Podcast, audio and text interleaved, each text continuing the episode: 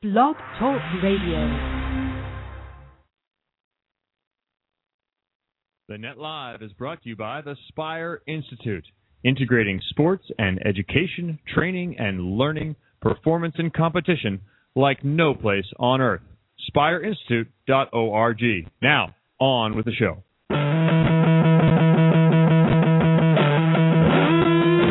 It's that time. We have the people.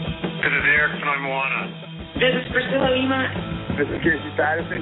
The story in real time. We're a much better team now than we were then. I'm not looking at just this season. I'm looking at the next four years. You're listening to The Net Live with Barney You didn't win, so you must not have done a good job. and DJ Roche. I have a great thighs. It's The Net Live right now.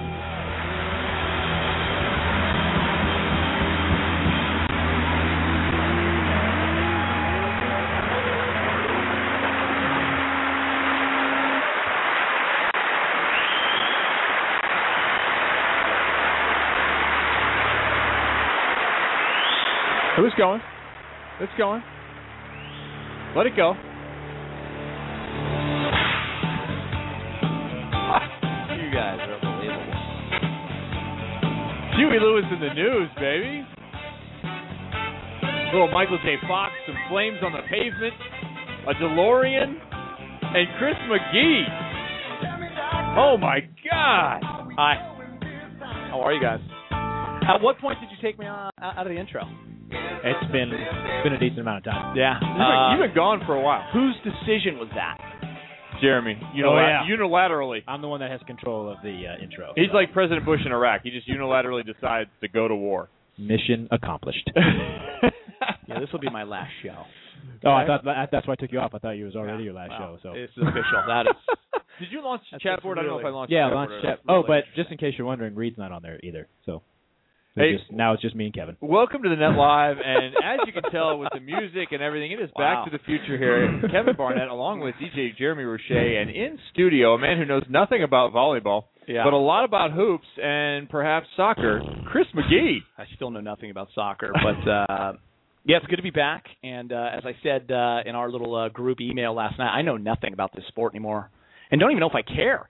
But uh, I'm going to sit in Mhm. today and just uh, you know listen and Fantastic. have fun with you guys. A lot of our listeners don't think we know anything about volleyball either. Exactly. But we're going to bring on some people who do know Awesome. something about volleyball today. We have a huge show planned for you. Finally, things happening in the volleyball world. There are? And yeah, a couple.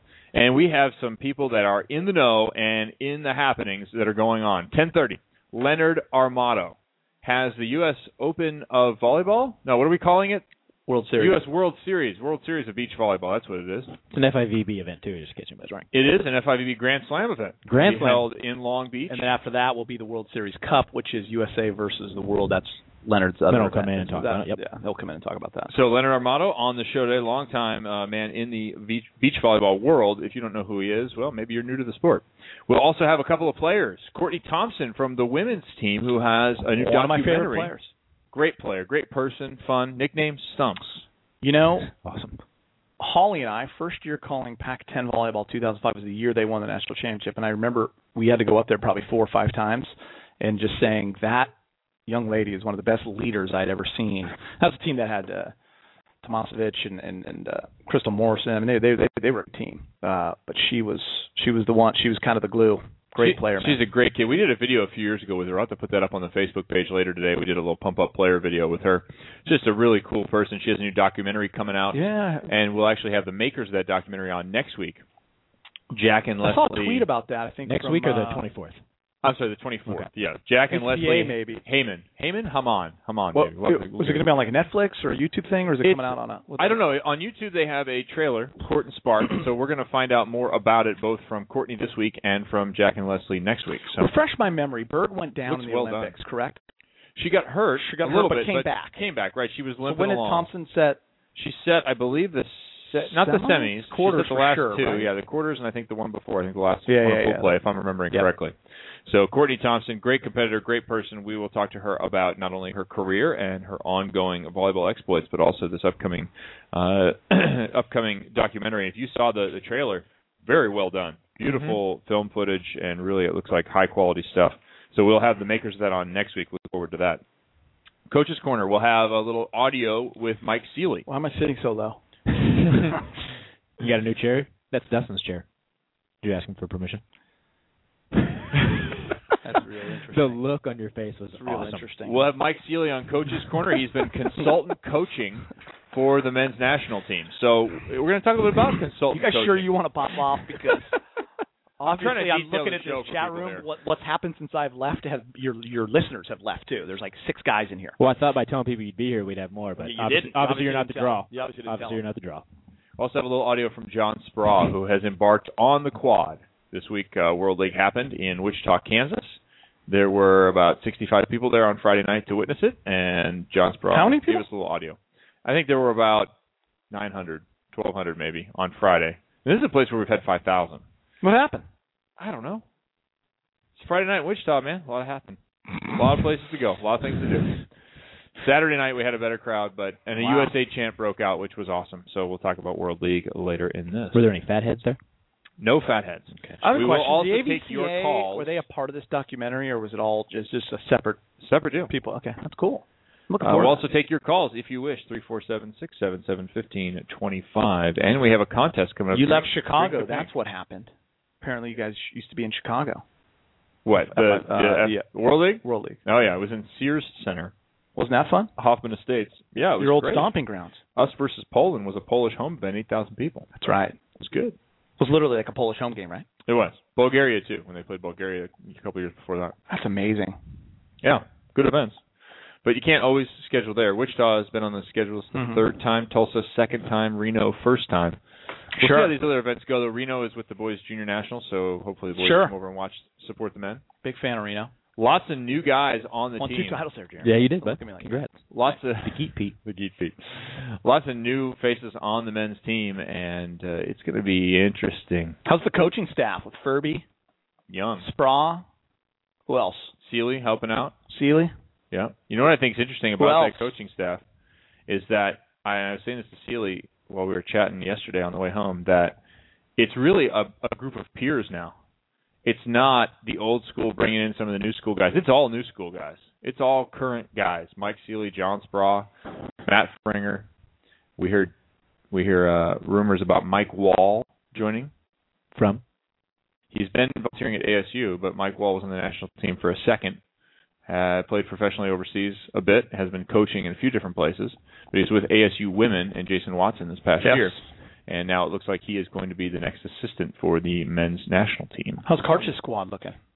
What's what's their schedule this summer? They are headed to Grand Prix. Are you doing that later matches? in the summer? No, no, they Oh. booted me off of that one. Oh, who's doing that? I don't know. At analyst position, probably a woman. That would Hmm. be my guess. And uh, I would guess Chris Marlowe would do those because he's in Denver and Universal Sports is in Denver now. Oh. So you might hear Chris Marlowe on there. Yeah. Good stuff. Well, that was a good show, guys. And we're out. Week one for USA Volleyball in Wichita, a split with Argentina. Lost the first night 3 1, played horribly. Argentina also played horribly. It was a contest to see who could give the opponent more points. And then the following night, USA threw one set, pretty bad again, Mm-hmm. and then broke it out. All of a sudden, three sets Look of good. nice Speraw's volleyball. first win? Yeah, good volleyball with with Give me the young guys. Give me the starting lineup so we can get a just a, a gauge of who's who's on this squad. All right, let me think about the starting lineup. Uh, both nights, Who's it, setting? It was Evan Patak at opposite, Okay. Brian Thornton setting, Okay. both of which got switched. Okay. So about a set and a half in both nights. And it to went who? to Kavika Shoji Mm-hmm. And? Carson Clark. Kavika the second night looked a lot better. First night, neither setter looked good. Okay. Second night, Thornton struggled again. Shoji came in. Sho- Shoji set the left quite effectively. Mm-hmm. Got the middles involved. Did a nice He's a job. good player. He's good. He's he's athletic. He's entertaining. Good Yep. kid too. Mm-hmm. Erik Shoji at libero played well. Mhm. I thought uh, made some great plays. You can kind of see where the growth is Lambourne retired or moved no, on? Lambourne's still Okay, in there. still They're still pushing each other. Mm-hmm. Outside hitters, Matt Anderson. Every conversation for the next four years starts with at the outside hitter, Matt Anderson and. It was Matt Anderson and um, Tony Torello. You get that Really? right No, every time. Torelli, yeah. Cirelliak. Sorelli was Cirelliak. he was there, huh? Yeah, he played okay. Okay. Paul Lotman came in for him. And then the next night it was Garrett Muagututia. Um, you were you were there, right? I was. Uh, I didn't mean to interrupt, but BJ is saying you were incorrect. That Evan Patak wasn't there. Murphy Troy was the opposite.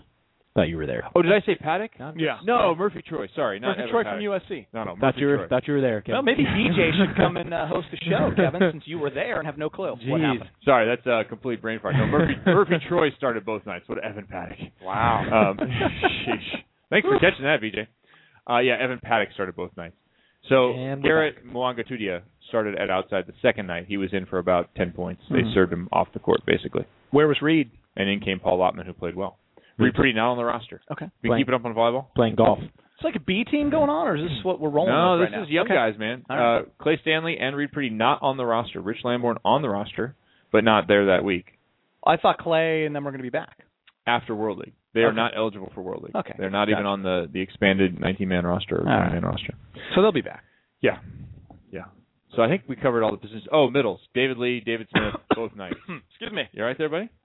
We don't, we don't have a cough button. We haven't No, we gotten don't. there yet. So I love David Lee. I heard he's a monster in the gym these days. Dave Lee, Dave Smith. Yeah, coming off, they say a pec tear, Ow. but can't see any effect that that's had on his delts or biceps. The rest the rest of them is great. Yeah, the sleeveless One- still looking good on Dave Lee. One Large. pec is large. hurting. He's large. I want to do a Dave Lee video of like Dave Lee's normal life, where he's trying on clothes at like a surf shop, Just rip the Huntington shirts. Beach. Yeah. He- he's like, ah, this feels okay, but something's wrong, and then he just rips the sleeve off. Ah, that's better. yeah, yeah, yeah. That's what I need. He goes and picks out a suit, and he's looking at the Just suit. He's like, ah, this is this just feels so restricting, and he rips the arm off the suit. What about your boy Holt? No, no, Max Holt. He's Mhm. on the roster, but he was not there this weekend. I think it, we have the potential this weekend in Tulsa, Tulsa, Oklahoma. If you are around at the Civic Center, I believe it is. If you're in the area, or if perhaps you just blow in, maybe Yeah, via man, tornado, seriously. And uh, you are in the Tulsa region, you should come and watch the men's team. It could be a whole new roster this next week. You'll see some of the same guys, but you literally could turn over half of it. so you're you're going away this weekend too. Yeah. Yeah. How, how many more of those you got? One more, Reno. Reno. Here's the schedule: USA, Argentina, Wichita this past weekend. USA, France in Tulsa this next weekend. Weekend off, which is weird in World League. hmm Next week, uh, Reno playing against Bulgaria. Then to Poland, to Brazil. And that's your pool. That's it. That's the pool because it's it's and you got to come what? Top first. two? Oh, you got to come in first. Yeah, top two. Top two. Argentina's in the pool, so they'll take the next best team out of that pool. So there'll be three teams out of Pool A. There's Pool A, Pool B, and then Pool C. I think they take the, is the next best out of A or next best out of AB, whatever it is. But Pool C is full of like the also rans. So They're only year taking after the one Olympics, team out of that. who- who's the number one team? Who's me the top best three. team? Give, give me top three. Top Yeah. three, I, I'm going to say Poland, Brazil, Russia. Mm. I, I think those are the three best teams. And I thought Poland would be a lot better. They got thumped by Brazil in Hmm. the first match. I haven't seen the second match, but they got thumped. Russia took care of Iran, and Russia did it with like, almost no one from the Olympic team, and it's Iran. But Russia's got a bunch of guys. It's like, yeah, oh, that six ten guy's injured who can jump forty inches. Well, we got another guy over Yep. here. He's six nine. No problem. Where where will the uh, Americans be, say, two years from now?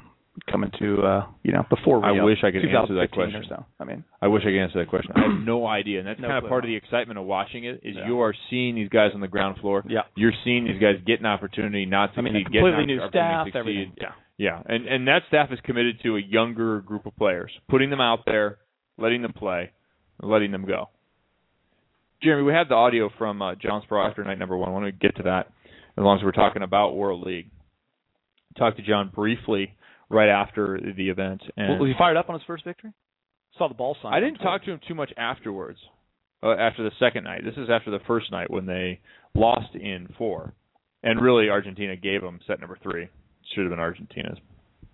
We have. Yeah. Clear. I just didn't know if you needed to uh like give an intro or anything like that. Well, this is John Speraw right after the first match of the night. We did a little post-match interview and then did a little audio for TNL, and just talking about kind of the beginning of the quad. I think, I I think I was there. Maybe Apparently, maybe you weren't. maybe I was having coffee in cars with Evan Patak. Yeah, Evan Patak. yes, uh, well, you guys had a nice dinner, I heard. Yeah.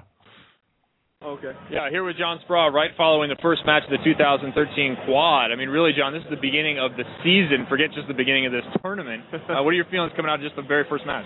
I was excited. I was probably a little nervous too. It's a big moment for me. Uh, Coaching the national team, as you know, we've talked about in the past, it means a lot to me. And so I was excited to come out here and perform. And I think the team was too. And you could see it. There was a lot of nerves out there, and guys performed like they were nervous, and I think that's natural. I, I don't think I was upset with anybody in particular. I think we've got a long way to go, a long way to grow.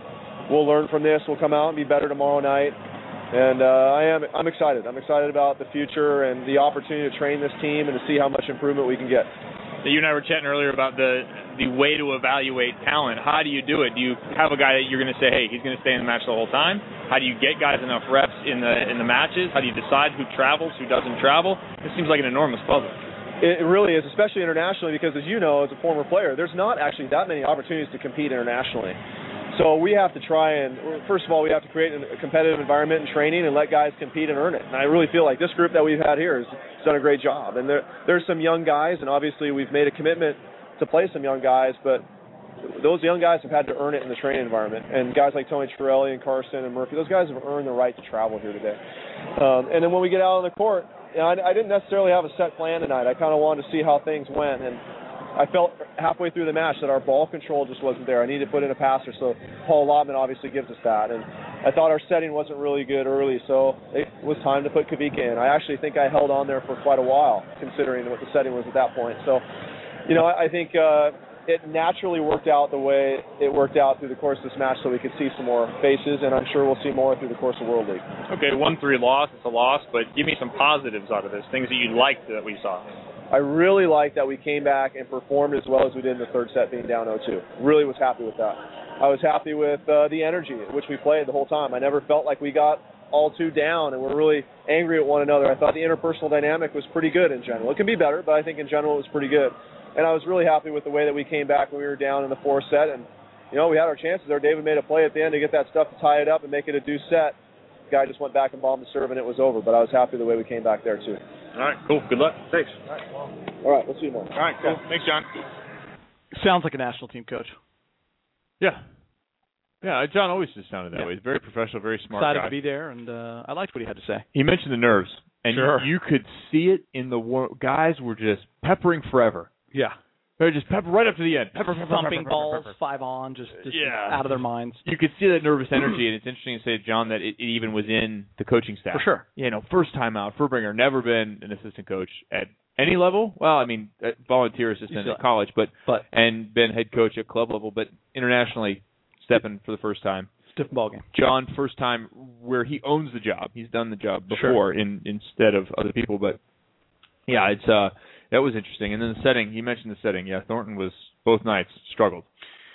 You know, he's saying some of those young names, Trelly and everybody, and uh, I, it just got me thinking. It's like, man, these guys are fresh out of college. Really, a couple of these guys, uh, you know, a couple of years. So uh, it's it's going to be an interesting ride. But I like that he's committed to them, and uh, you know, I love what he had to say that that, that they've earned the right to travel with, with this team, and uh, he had a very nice demeanor uh, about him after a a three one loss. You know, and it showed because they turned around and won the next night, right?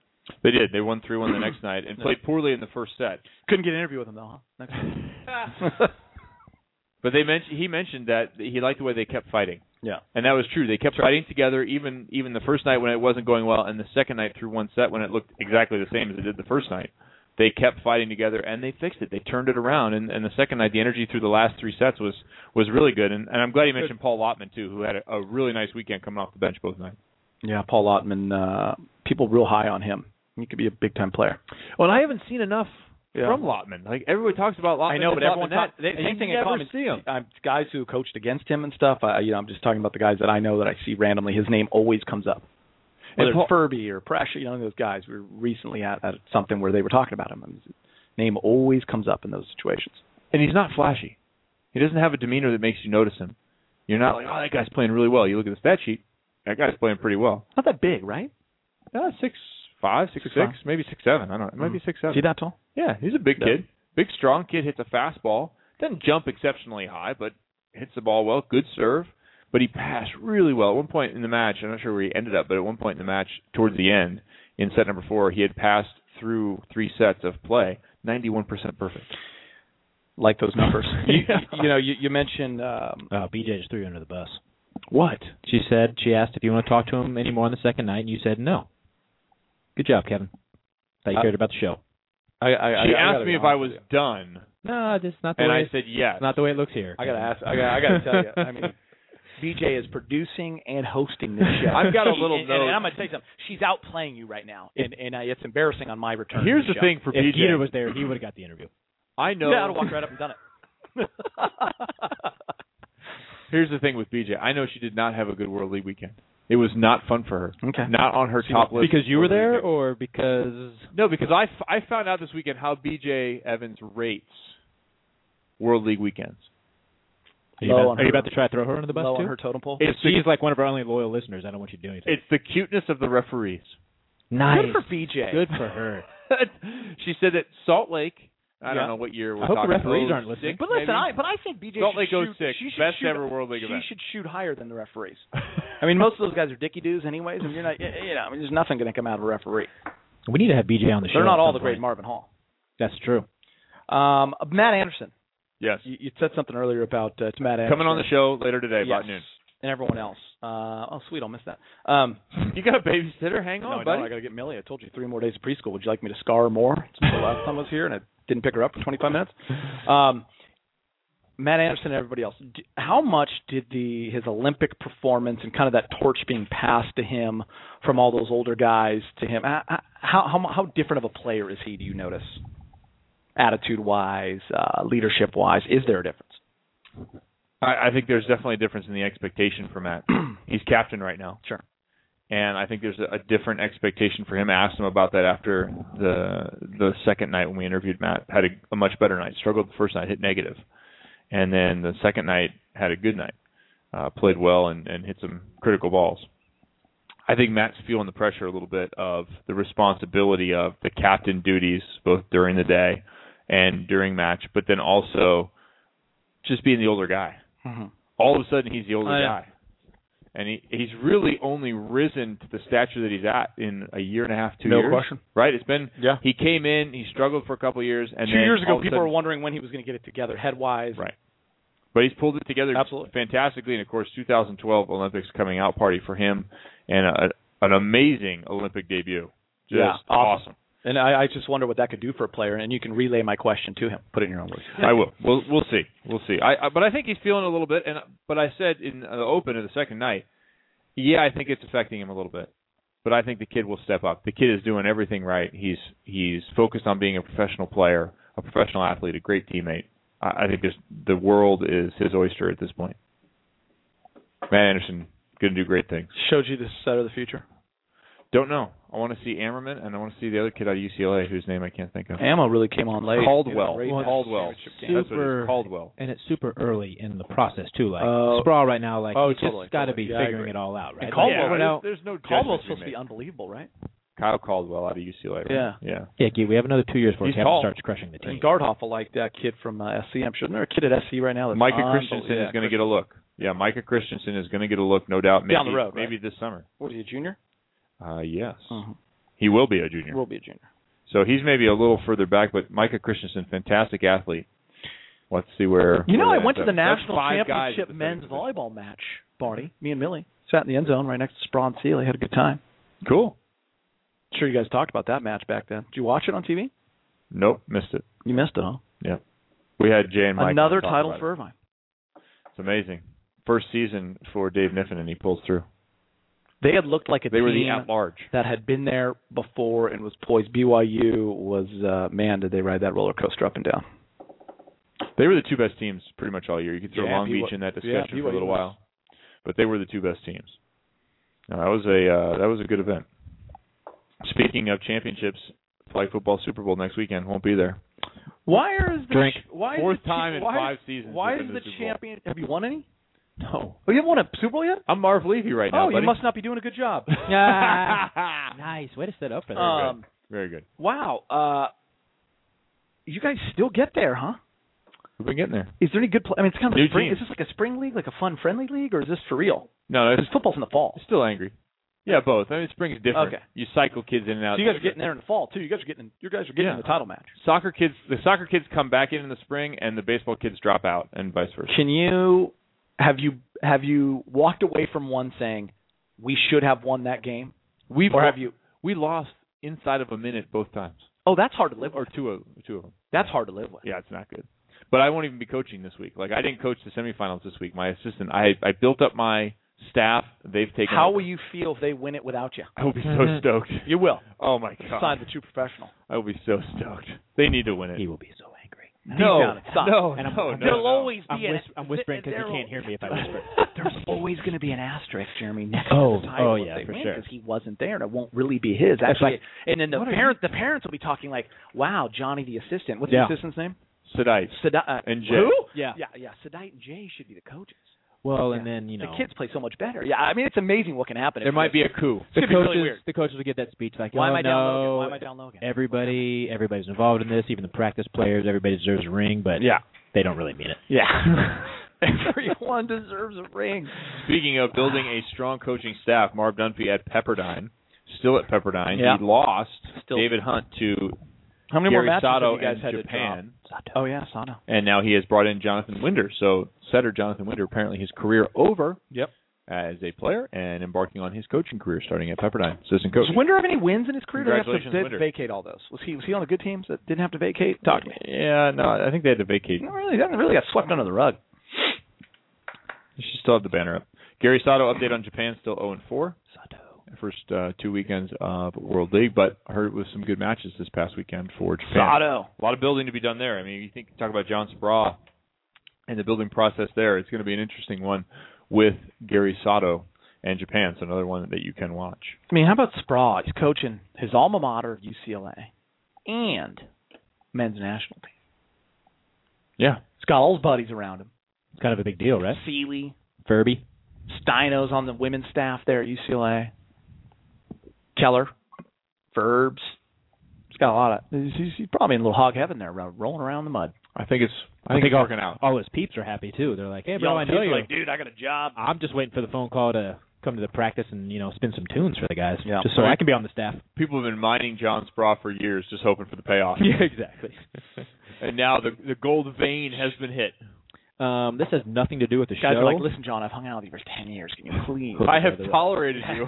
I've made you feel good about yourself now. I just uh, I want to make an announcement. This is my last show because I just got tweeted by one of my DJs that apparently there's a fake DJ Roche Twitter handle out there. So No I have obviously made it, and No I don't way. need you guys anymore.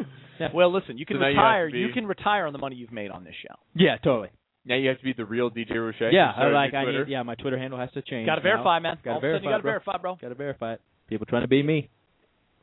I love it. Will I get a fake DJ Roche LinkedIn profile next? Hopefully, That's the next You level. know, if I- people I- are trying I've to already be had. you on I'm LinkedIn. telling I've already had a Facebook fake one. Now Twitter. I'm just I'm moving up the in the Lakers season ended. I've, I've taken a little time where I'm not. I, I, Twitter's a once a once every few days, once a day. You know, not much really being said by me on Twitter, and it's it's a good feeling sometimes. It's almost like I was telling you guys volleyball. Sometimes you get away You Just got to check out. from the beach volleyball madness, and uh and you go, man, life's okay. Not as stressed anymore. It's nice. Tell us about the season. How'd it go? it was a Uh, wild season yeah, for the Lakers themselves. Yeah, it was. I mean, in a, in a lot of ways, uh, you know, it was one of their worst seasons, you know, in their franchise's history. If you think of all the things that have happened to them, um, just in terms of injuries, 183 games lost to injuries. Coley, I mean, Co- Coley, uh, Kobe with his Achilles. Coley, Coley. Wait a minute. Am I thinking Evan- about volleyball now? Evan Patak played Yeah. for the men's national Yeah, team, and Coley and Kyman Coley plays Kyman was in the Lakers. Kobe's Achilles, uh, you know, Dr. Buss passing away. I mean, Yeah. all those things that happened. I think uh, It was know, like being on the coach being Turned. fired five games in, the whole Phil thing, and then they hired D'Antoni. Uh, but for us personally, in, in our first year as a network, I mean, things went really well. We had a lot to to, to deal with, and and the Lakers were happy with how we dealt with it. Good. ratings were, uh, man, it's amazing the ratings for Laker games. They just dwarf everything else. It, it doesn't matter how bad they played or You hit that fan base built in. you know what's amazing too about the ratings is like you know the Clippers were like were winning their 17th straight game I think right? And they were in a great game at Denver maybe.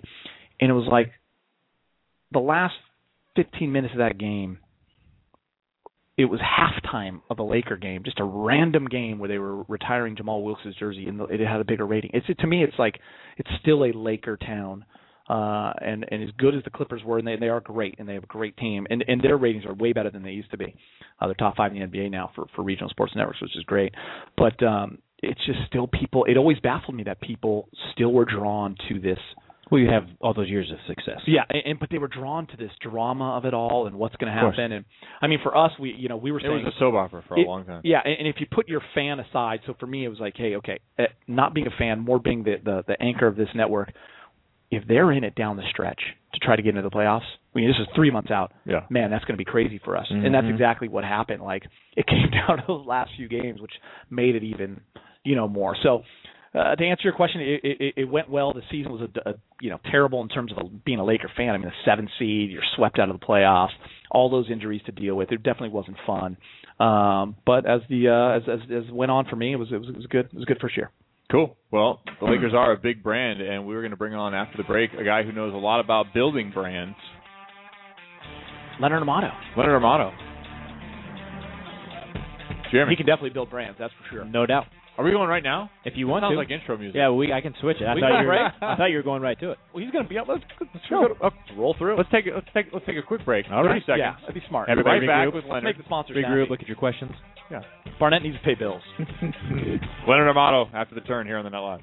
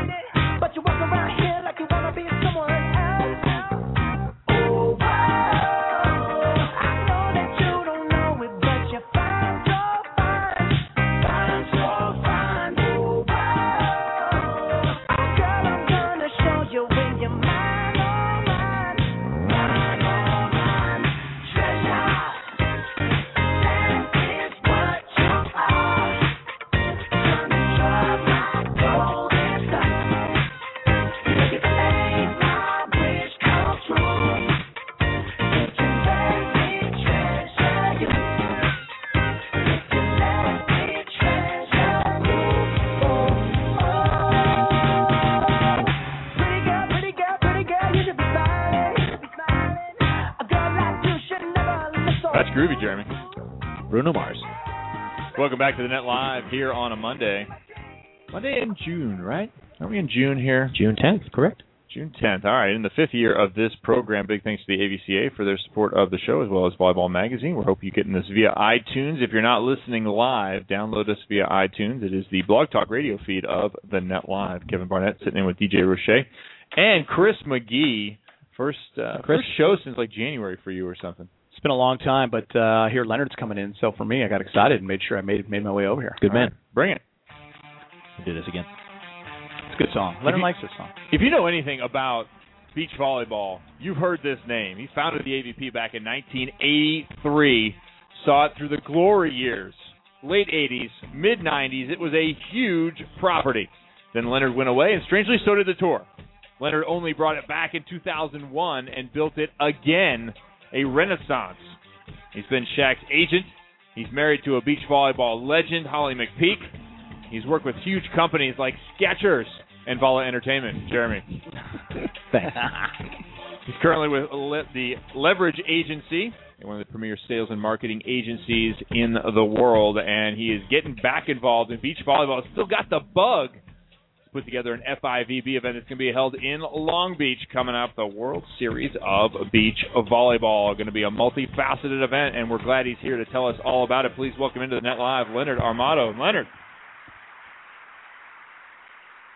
Maybe click the other one? Nope. Try it again. Leonard, are you there? I just heard him. Leonard? Is he, he's, is he muted? Nope. Let's try the other line. Okay. I'm here. There, There we we go. go. There he is. Okay, everybody. I'm here. I'm here. Can you? Are you with me? Do you read me?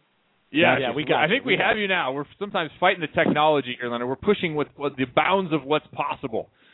Uh, well, I'm in, so, I, I'm riding. I'm riding around in SpaceX, uh, you know, in the stratosphere. So maybe it, the signal may be a little bit blurry, but well, hopefully it'll be good enough. oh, maybe it's like uh, Contact, Howland Industries or whatever. Head Industries. You're, you're, yeah, I like it. Leonard, uh, listen, thanks for joining us. Thanks for taking the time to be here on the program. And uh, first of all, we want to know just kind of why you're still involved in the sport. What is it about beach volleyball that keeps drawing you back? Well, you talked about renaissance, and uh, you know, starting the AVP back in the '80s and seeing it become a pop culture phenomenon. You know, and just watching those volleyball gods travel from city to city and create such a stir um, around the country. And then sponsors got involved and television got involved. And then when I focused in the 90s on sort of my sports marketing agent career, you know, with Shaq and Oscar De La Hoya and people like that, and then watching sort of the sport crumble, you know, right at the time it got into the Olympics, it was kind of weird for me. And then in 2001, you know, rescuing rescuing it from insolvency and then building it back up again with the help of Geeter and Jay Roche, and you know, just sort of putting getting it to the point where it was a valuable asset. And then, you know, walking away from that when when when this you know transaction that we tried to put in place, you know, this forty million dollar sale to Shamrock and offering the players contracts for you know five, six, and seven million dollars a year in prize money to extend their obligation, and just having resistance to that really disappointed me. And then when I walked away and I saw the AVP crumble again, I just thought, you know, something has to be done to resurrect, to create another, maybe a third renaissance for the sport. And I started to think, what do you need to do to make that happen? And so I started to create sort of all the elements required, you know, to to to take what exists and then you know, make a big explosion in the sport. I didn't want to do something small. I wanted to do something big. You know, because in today's world, you either got to go big or you got to go home, because you're Yeah. not going to cut through the clutter. And so I thought about it and talked with Mark Lazarus, the CEO of NBC Sports, talked with Ary Graça, the head of the FIVB, we wanted to bring together everything in this event that's trending in pop culture. Everything. So the highest form of the sport of beach volleyball, you know, there's FIVB Grand Slam, but above and beyond that, what we have is something akin to a Ryder Cup, where the top international teams in the world will go up against the top U.S. teams in the world for the coveted World Series Cup. It's going to be the inaugural World Series Cup live on NBC Sports. And then we're going to tap into the social aspect of four person beach volleyball with two men and two women on a team. And then we're going to tap into the tribal aspect of the six man, where everybody can dress up in costumes and play alongside the best in the world when it comes to six man. And then we're going to tap into a music festival trend. And people love music festival these days, so we're going to put a whole music festival around our entire event. So this event is going to be a beach volleyball event that's never been experienced before, and we're going to make it free the first time so that everybody has an opportunity for free general admission. So you can't ask for more than that. Man, I wonder what's not happening at an event like this. Leonard, in concept, it, what other things inspired you? Were there other properties out there that inspired you to bring in all these different elements? Yeah, I mean, I just looked at the what was trending and what people really are responding to now. People love the whole idea of social connectivity, and you know, young people want to you know want to be a part of anything that involve that music is involved in. So we we have music for that. You know, we they want people want to see the best in in, in a sport. So we're going to bring the best athletes in the world together for the first time in the United States for at least ten years. And then we're going to give everybody a chance to participate as well as spectate. So we're going to, I, I didn't even mention this, guys, but we're going to have, you know, the AAU championships, we're going to have collegiate championships, and, and we're going to have the six man and the four man and the, and the, and the FIVB Grand Slam.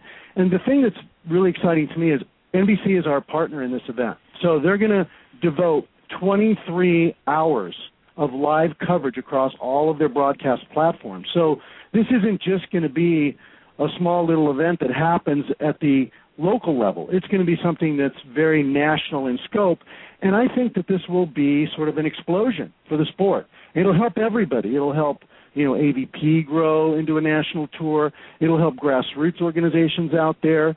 Um, I think it's going to be something that that will bring the entire sport of volleyball and beach volleyball together because I'm using it as a bridge between beach and indoor. So let's unite the world of volleyball around this event. Leonard, uh, some of the listeners want to know, uh, you know, have a couple questions for you, so I'm going to jump in. Um, what does the World Series part look like, uh, uh, you know, after the FIVB? A lot, a lot of people are talking about the World ver- versus the U.S., and, and I know you're, you're you're you're a big proponent of that and very passionate about it. So I'd rather have you speak on it than me.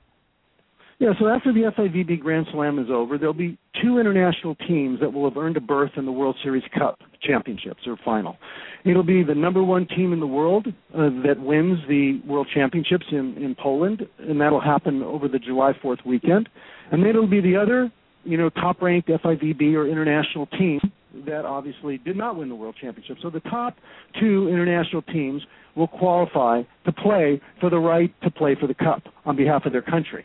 And then it'll be the top two U.S. teams playing each other for the right to represent the USA in the World Series Cup final.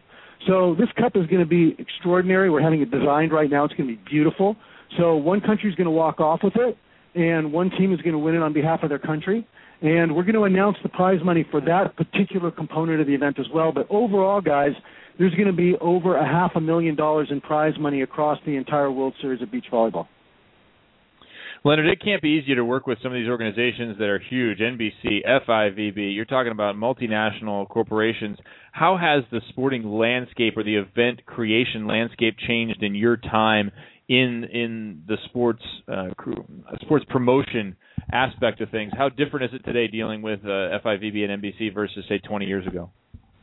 Well, you know, I, I think that you know everything in sports marketing has advanced. It's more sophisticated now than it's ever been, and if you look at it, guys, it, the the consumer expectation is much higher now than it's ever been. If you remember back when we started AVP, people would bring their you know their beach chairs onto the beach and put it on the sand and sit down and watch. Well, consumers expect a lot more today. They want amenities, they want food, they want music, they want all kinds of stuff. So, you know, beach volleyball has to keep up with the times if it hopes to compete with everything else that's out there.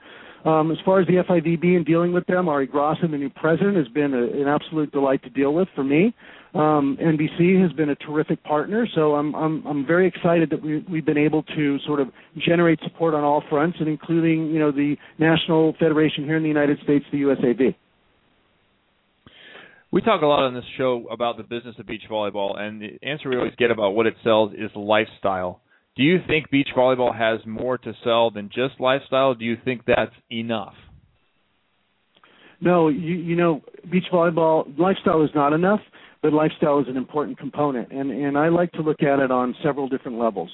The first level is authenticity. So we want to make sure that people understand the best best athletes in the world are participating in this event for a prize that is coveted. Just like the Olympic Games happens once every four years, and people tune in to watch beach volleyball because they want to see the best athletes in the world playing a sport they're familiar with. That's number one. Number two, you have to type in tap into the lifestyle, the beach lifestyle, which is absolutely aspirational and idyllic. And you know, Southern California and the and the, and the feeling that exists here is exportable. Remember Baywatch, the most watched syndicated show in history. We have it here. People want to associate with that. And it obviously has tremendous sex appeal, which we're not shying away from. And then finally, I think you tap into everything else that's trending in pop culture the whole tribal aspect of the six man, music festivals, the social component of the four person. I think we have it all in this event, guys. Leonard, are there any uh, music acts or, or DJs that you guys can talk about yet? No, we haven't. We haven't. We aren't ready to announce our musical acts, but we're in negotiation with a bunch of great DJs and bands. So we'll be able to do that maybe in another show. You know, we'll come on later and, and talk about the music lineup, or we'll come on later and talk about the the lineup for the World Series Cup. Hopefully, we'll we'll have more to talk about, you know, down the road. But you know, I just wanted to give you guys sort of the first sneak peek because you're you represent the core of the sport. The first sneak peek into what we're thinking about for this event, and I, and, and I'm telling you, it's going to be very exciting. Now, Leonard, uh, is there a uh, you know web page people can go to and, and, and learn about it and stuff like that? You know, you, you talked about that social media aspect of it. Yeah, so you know you can either go to World Series of Beach Volleyball.com or WSOBV.com. You know, like WSOBV.com hashtag WSOBV, and, and you can find out uh, whatever you need to know about the event, uh, the schedule of the event, entering the four person, entering the six person. Um, you know prize money and even our sponsors. And you know this is the you know ASICS World Series of Beach Volleyball. So I have to be you know I have to give credit to our title sponsor ASICS because they I mean, without them we wouldn't be able to do this. So everybody in the beach volleyball and volleyball world should give credit to to ASICS and and be appreciative of them for doing this for us. Um, we also have Bud Light, Paul Mitchell, Barefoot, Sabra, Nestea, and Zico. So we've got some really terrific sponsors that have supported us on very short notice, and we're certainly appreciative to all of them. Leonard, it's always fun to have somebody like you on the program who has a long view. We've been doing this show for about five years, and of course, as players and people in the volleyball world have a little bit longer view, but you have one of the longest views of all, going all the way back to the creation of this in 1983. Uh, I just kind of wonder your opinion on the competition for space that's gone on recently. Of course, you, as, as head of the AVP, had some duels with the FIVB back in the day, but now there's the AVP, there's the FIVB, there's IMG has been involved, now the NVL as well. What's your opinion on the competition for space and how that affects the overall appeal of beach volleyball? Well, what we want to do with the World Series of Beach Volleyball or the ASICS World Series of Beach Volleyball is we want to create an explosion for the sport. We want to create aspiration for the sport. We want to create something that gets people in the masses interested in the sport. So that'll be good for it'll have a halo effect over everything. And then, you know, I believe the AVP would like to sort of reassert itself as the national tour in the USA, which it well should. Um, the NVL, I think, is working at the grassroots level. I don't know if they're in conflict with AVP or not, but I know that AVP does want to continue to absorb more space on the national tour side, which we encourage. Um, so, you know, it seems to me that if we can simply get the tide to rise higher, all of the boats will float higher as well, and um, it will work its way out. You know, Leonard, for all of our fans haven't seen you in a while, uh, you, you do have a, I think, a three and a half year old son now, Leonardo, and of course you're married to Holly McPeak. How's the family? Well, he's two and a half. He looks he's big. He's as big as a three and a half year old, but, but he's only two and a half. And and Holly has been you know just been an amazing mother, and and she you know is putting as much energy and time and effort into that as she did uh, when she played beach volleyball. And you all know how hard she worked at that. So uh, you know I give her lots of credit for everything she's done to kind of raise that little guy. And uh, everything's good on the home front, and she's still training, by the way. So I think she's actually in good enough shape to play in this event. So we'll see if she decides to do that. Yeah, we've been hearing that. Uh, you know, those little rumors out there in the South Bay. Holly's always working on the court, so uh, that's that, that's great to hear. Yeah, if not the Open division, how about a Legends division? You know, a Legends tournament to go along with it. She might be able to carry me. Pull, pull Mike down with the moss balls. well, hey, Leonard, Well, you guys should definitely. Oh, go ahead. No, I was just going to say, um, you know, we've got the fours, which is co-ed. We've got the sixes. I mean, there's a lot of places for people to participate in this event. Um, so, you know, it's got something for everybody. So we're excited about that. I love that aspect of it. That that you know, people that love volleyball, you know, in this area or wherever, San Diego, all the way down to here, can can come up and play in this. is is a pretty awesome thing. I'm going well, to the thing a that's really cool. The, the thing that's really cool about the the sixes and the fours is, you know, we're giving we're giving everybody everything they want in those events. So we've got, you know, we've got, you know, we're going to have great DJ music going on all the time, as as as, as DJ Roche knows about that, and you know we're going to have, and he's going to be working the event, and and uh, the rumor is Gita that you're going to come back and, and lay it on him. I mean, we're, everybody's going to Yeah. be so excited about that. We might have to take out a full page ad on that one, and uh, and then and then we're going to have a beer garden, and we're going to have places for people who have fours and sixteens to you know to to really you know sort of stage their location. So it's going to be a lot of fun. Fantastic. Sounds like a great event. That's WSOBV.com if you want to check it out, the ASICS World Series of Beach Volleyball. Leonard Armato, thanks for all you do in the sport. Thanks for coming on our program, and Thank great you. luck with this event coming up in the summer. We'll certainly check in with you later Yeah, we'll and see how it definitely- Yeah, look forward to it. All right, All right, All right, guys. See you soon. Bye bye. All right, Leonard Armato, checking in. Well, I tell you what, what like I said, what isn't in this event?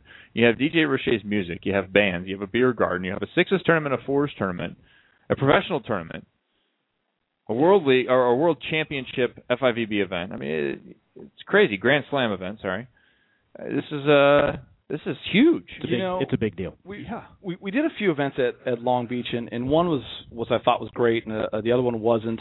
Um, it was The one where it was the last one. Yeah, the last well, the last one wasn't really, but but there was one right before the Olympics where Rosie and and uh and uh Jake. Jake beat Phil and Todd, and uh but the year before that, so I want to say '07 was was was was off the hook. I remember that one, but it always was a great. Like I loved the venue.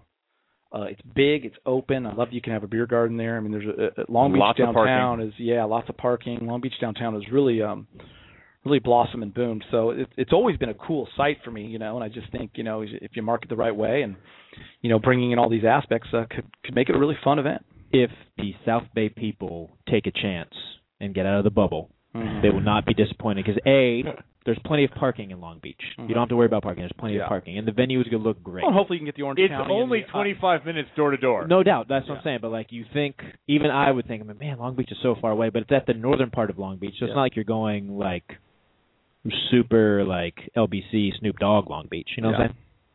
Well, uh, what do you think about um, what he had to say about the AVP and, and, and everyone kind of, uh, you know, working together, prospering together?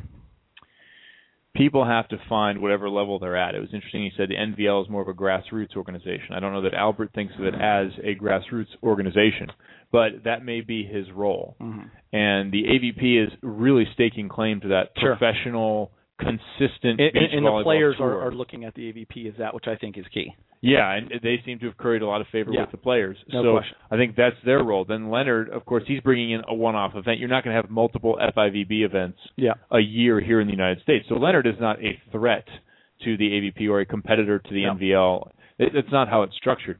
He is an augmentation. Which is a good thing. So it can it can finally maybe they can help each other out. Yeah, there's no Right. other tournament going on that Yeah. weekend, so they're not stepping on anybody's toes. Right, and it, we've talked about the stepping on the toes issue and people trying to establish dominance. I think that's all still going on. for sure. We still don't know how that's going to shake out. We don't know is is Donald Sun a, a temporary solution to this? Is Donald Sun in here for a few years to see if he can make it work, to see if he can make money at it as a business, or is Donald Sun Philip Anschutz? That's the question. Is he a guy who just loves the sport, committed to the sport, doesn't care what it costs, has the money to burn? Because it's expensive to run these events. I hope they are successful. We have not seen how it would happen so far, at least to get into the black for some of these events. But maybe that's down the road. But if Donald's committed in the way Philip Anschutz was committed to soccer and funding the MLS and making that a critical success, a, a sports marketing success, then maybe we're at the beginning of something great. We still don't know. I think that's the interesting part about it is we're still waiting for it to all shake out. I mean, I think for all for us that have been a part of this fall, beach volleyball community for a long time, you you always hope that it's going to, you, you know, uh, get back to, to to what it was and and, and beyond. And I, I think you know when I watch these uh, college stand championships and you, know, you see how many schools are into it and how many young ladies are into it, I, I you know I think that that's a great thing. And and, and you know maybe maybe the time's right. Maybe Well, the time's right for for this to, to boom again. Well, and we kind of talked about like Albert's the NVL more grassroots related. They're definitely doing a lot of things with the juniors and stuff like that. They're and I, doing they're doing unreal things. no doubt, and I look at it too like that's where people are spending money in volleyball. Sure. is the youth. They're not really spending it at the pro level. That's why I was actually a little surprised that this FIVB event is going to be free, um, especially in Long Beach because there is an area where you can put it in charge and stuff like Sure. that. But you know, they're one they want to show everybody how big a deal this is going to be, and you're going to have international players. I think that's the big. Besides all the other stuff you're doing, the fact that you can have international USA versus whoever um, is is a big deal. Our best, one of the best events we had on the AVP was when we were in Glendale was USA versus Brazil. Yeah, it's a lot of fun. Because you're flying the flag. Yeah, exactly. Just easier to get behind teams that way. Yeah, it'll be interesting to see these models, you know, that they come out with and how many teams and you know all these things to see uh see how it's going to work, you know, and when you when you do smaller tournaments, 16 teams or whatever, eight teams, uh, you know, how, how do you not alienate the rest of the people trying to get there? So there has to be that qualifier or slash uh, grassroots, you know, where people can make a little bit of money, kind of like the nationwide, you know, and, and and build up to, you know, being a pro. Yeah, I don't think you worry about alienating them because you have to set the tournament structure to whatever you Yeah. think is right. So Yeah, I don't I worry about the emotional side of things. I do worry about the financial side of things. To your point Yeah. about providing people an opportunity to continue in the sport, Mhm. playing, and perhaps one day become a main draw or one of those elite level players. If you never provide that roadmap, your sport is never going to progress, and that's been my my concern about the sport. Is from '98 to 2001, the sport didn't progress. No, I It didn't. did- I was actually those were my first three years. Yeah, it didn't make any any progress as a sport moving forward. Digress actually. It didn't. Pro- it yes, when you come back in 01, yeah, the guys from 95 are still good because nobody else has improved. Yeah. And then you go uh, on to this since 2010 to 2013. It's been really hard. We've lost a lot of talent. I know. And we've had talent that has to work, that has to get a job, that has to go to school to plan for the future and just hang on. And that, that's affecting the level of play. You know, if, if you look from 01 to let's say 09, 08, let's say 08, you know, Okay. the peak when they won in Beijing. Yep. You know, we won two golds. It, it, it's amazing when you see you look at how the game was growing. you know, F- uh, Fenoy was your best player in Dax. Karch still making a run at the late age. Lambo then became an MVP, and then all of a sudden Jake Gibb, a guy from Utah, Utah becomes an you know becomes an Yeah. MVP, and then you got a team from Florida, Nick Lucena and Phil Dalhausser sleeping on benches, Mhm. uh, win a tournament, and then Phil becomes the most dominant player in the world, and then you also have a guy like Sean Rosenthal, who's a local kid. I mean, it really was you know Casey from Vegas, you know Furby, you know it, it was a great mix of talent that you know you saw the game growing. You had guys like Walkvogel, Strickland, these young guys also coming up, uh, you know Loomis, all these guys that were making their names as well. It was a that was a really fun time. And when I look back at it now, it was a really fun time. Yep. You know, to be a part of it. Was it perfect? Absolutely not. Uh, there's always going to be problems within organizations. Uh, there's problems within the NFL, and they're and, and, Of course. and they're the biggest beast in the world. So, in terms of sports, so it, it, you know, it's there's always going to be issues. But the game at that time, like I remember first round draws in a tournament of 32 being nasty. Yeah. I mean, there were rarely especially on the men's side, there were many gimme games outside of you know well obviously Kerry and Misty were having you know One couple in easy rounds, but- thirty-two, okay, but, by the I'm time you got to four, you were wondering. yeah absolutely man I mean you know I mean you know Phil and Todd yeah sure they had that's some easy ones but there were some good good teams and the talent was you know and I, I'm I got even names like Sean and John I mean they were you know you're talking about great players and great teams that were the best player changed over time the younger guys became the best players that's when the sport's growing what you're talking about you know 98 to 2001 it was still Jose Loyola, Kent Steffes. Kent Steffes ended up retiring because the game kind of went in the dump, and Whitty. You know, there was no really, there wasn't any, there, there, there wasn't growth. No. The growth came after that when the tour got revitalized again. And it was getting there. It was to the point where you had a George Roumain and a Jason Ring rise up and win tournaments, and you wonder if they're going to take the next step, and then they do or don't. And but it all kind of fell apart. Reid Priddy would moonlight on there. You'd see Riley Salmon show up occasionally because it was worth their time to come out. Mm-hmm. Yeah. You know, it was to, to give it a shot. Sure. And that was the same thing you saw back in the heyday. When you saw Steve Timmons come off a professional contract, he might play a tournament, or Pat Powers would all of a sudden be in a tournament after a professional contract. He would show up and play a tournament because it was just that vibrant. It was that much of a draw to the players. Listen, it, so there's one thing that can never be debated about the sport of beach volleyball, and that's why people still coach it, and that's why people still play it, and that's why guys entertained coming out there because the sport is great and they love playing it, and, and, and it is a very uh, uh, it's a great environment to be around, and it's a great sure. culture to be a part of. The game is fantastic, but it's tough to lure your best players over to the sand when there's no monetary reason to do it. You, Yeah. you know what I'm saying? It's Huge hard to get uh, a Matt Anderson to play beach volleyball. If wh- why would he when he can make so much more money? Yeah, of course. It's Same with the indoor women. So it you know it, it used to be what I liked is when you know Reid and guys like I'm using Reid example. They had a choice. Well, I could go make money on the beach, or I can make money indoor. It's my choice. Fenoy did. He Sean. Rooney. Can I do? Yeah, Fenoy. I'm going to decide to go play beach because that tailors my game better. I mean, that's where I think the sport is at an all-time high when you have those kind of choices. You want an example? Modern day example? Young guy example right now, Tony Ciarelli. Mm-hmm. Comes out of USC, wants to play beach. Trains, Good, good beach player. Yeah. wants wants to play beach, trains to play beach all winter. What's he forced to do come springtime? Go back to the national team. Go indoor. You got to make some Gotta money. money overseas. And so he starts to look at it differently. It's not like, oh, I'll just go to the national team and make money. I mean, obviously he wants to be successful there. Sure. But that lays into your choice of what do I do. You Casey Patterson, good for him this year. He's having huge success. But we had him on the show two years ago. He's in Puerto Rico Trying to grind in it. the winter because he needs the money. He said on the show because I needed the money. I have to have the money. Casey You guys know Patterson, why- you guys know how- 95 pounds you heavier know how than he was last year. You know how Lambo, Fifteen pounds. you know how. Lambo Yeah. tore his Achilles. You remember he went through all his knee stuff. Yep. He moved back to Italy with his wife. Yep. He went over to Greece to play a little indoor volleyball to make some cash. That's right. and, and and and was actually trying out and stuff and actually playing pretty well. And That's snapped his Achilles. That I did not. I did not know. yeah, that. that's how he did it. I'd forgotten Playing that, that even happened. Yeah, he was like he felt good, went back. Make some cash. Yep. Yeah, you're going to continue to see those pressures on those players, and you're going to continue to see the game not Question grow. is, where does the indoor money come from on the uh, the mob, on the chat room? mafia. Well, they have more. Well, true, but they also have more support from their They do. local governments and stuff like that. Local governments, I mean, municipalities, local com- corp- They're not dumping their money into the NFL. And, you know, That Yeah, no, Yeah. yeah, it's not. Yeah, of course. No, and TV. It's on TV. TV. And there's there's people in the stands. There's butts in the stands.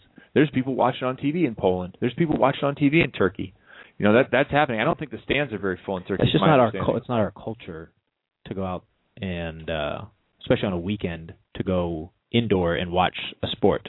Certainly especially during the Southern summer. California. Of Southern course. California has struggles with professional organizations of much bigger birth than volleyball. Beach volleyball does not make money in Southern California. No, Doesn't No, make between the doesn't make much money. Period. But like doesn't. Yeah, yeah. of course. no, but it's uh, it, all around the world. There are You make money in what? uh, Sponsorships, TV rights, But uh, that merchandise. But those models Yeah, I mean, are changing. none of that. None of that's present in beach volleyball. That's what I'm saying. Yeah, yeah, we've talked about that a lot on this show. Yeah. But overseas, the difference is in a lot of places, like Italy, when all those big contracts were getting signed, a lot of that's black money. That's Italy. People don't remember. Italy is pretty much controlled by the mafia for a long time, and there was a lot of money being funneled through the sports leagues. Same is true in Russia right now. There's a lot of money being funneled through sports leagues and through municipalities, and it's I don't want to call it bribes, but it's out there. Don't want to call it bribes. Do you, yeah, do U.S. national team members get paid? Who's this? Vinny Lopes is asking. Yeah, they get paid. They get good salary.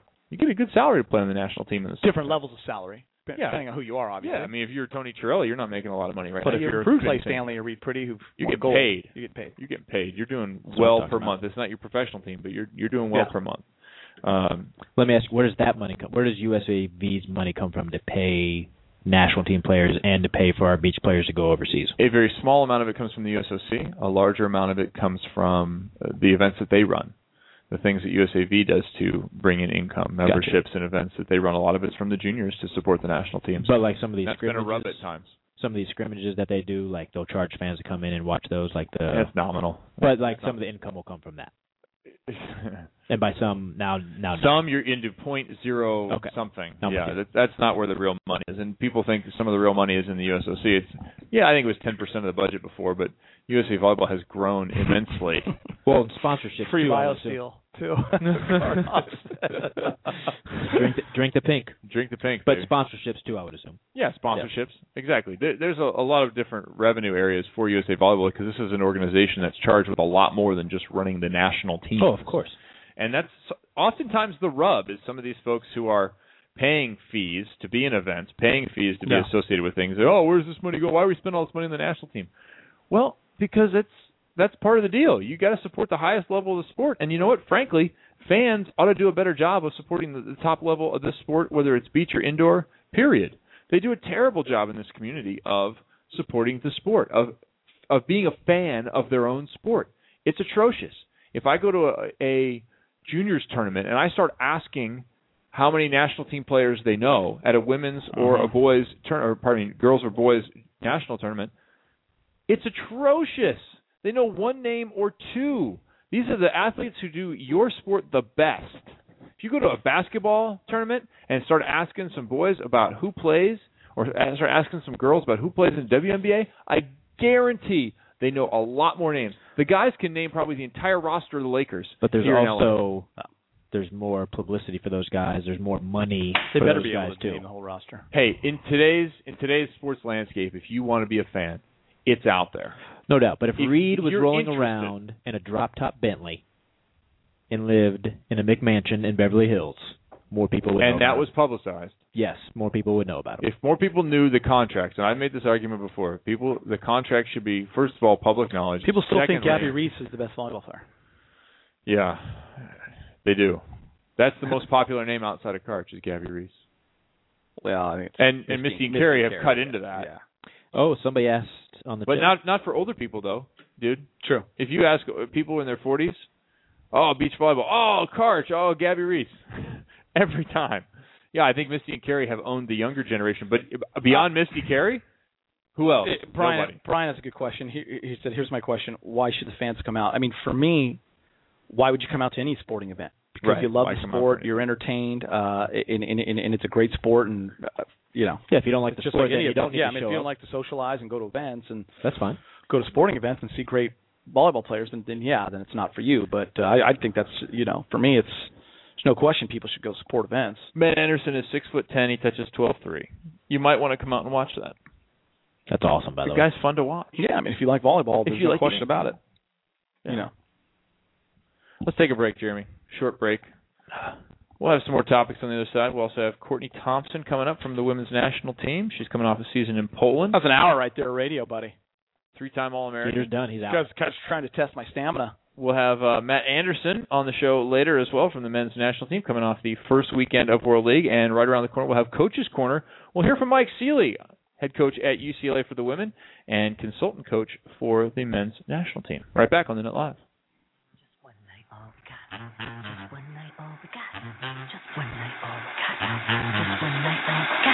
I ain't got time for you, baby.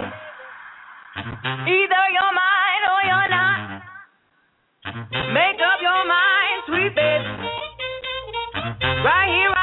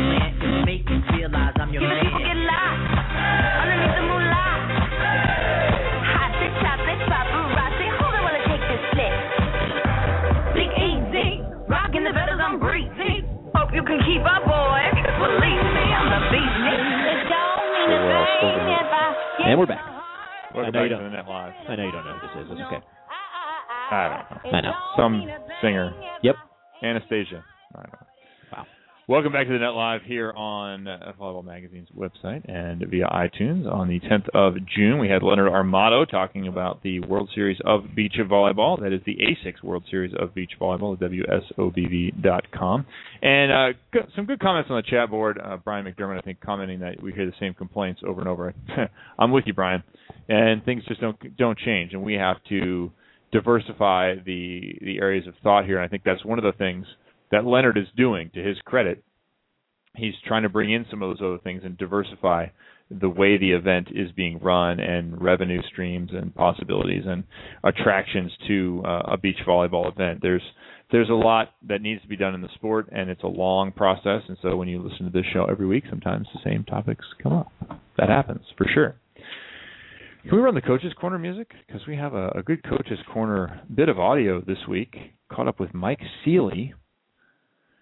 Mike Sealy, one-time member of the U.S. men's national team, multi-time national champion at UCLA, played professionally overseas for many years, including Switzerland, Belgium, and other places. You all right there, Geeter? Yeah. He's up on the cigarettes.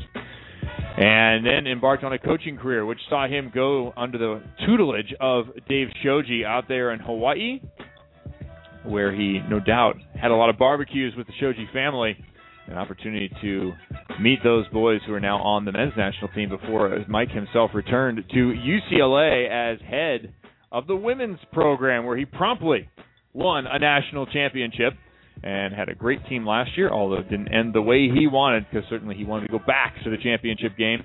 He's spending a little time with the men's national team this summer as a consultant coach, part of that new age, new wave, new blood that's getting into the game on the coaching side. And we had an opportunity to catch up with Mike. I did in the airport coming back from Wichita yesterday. So here's Mike Sealy.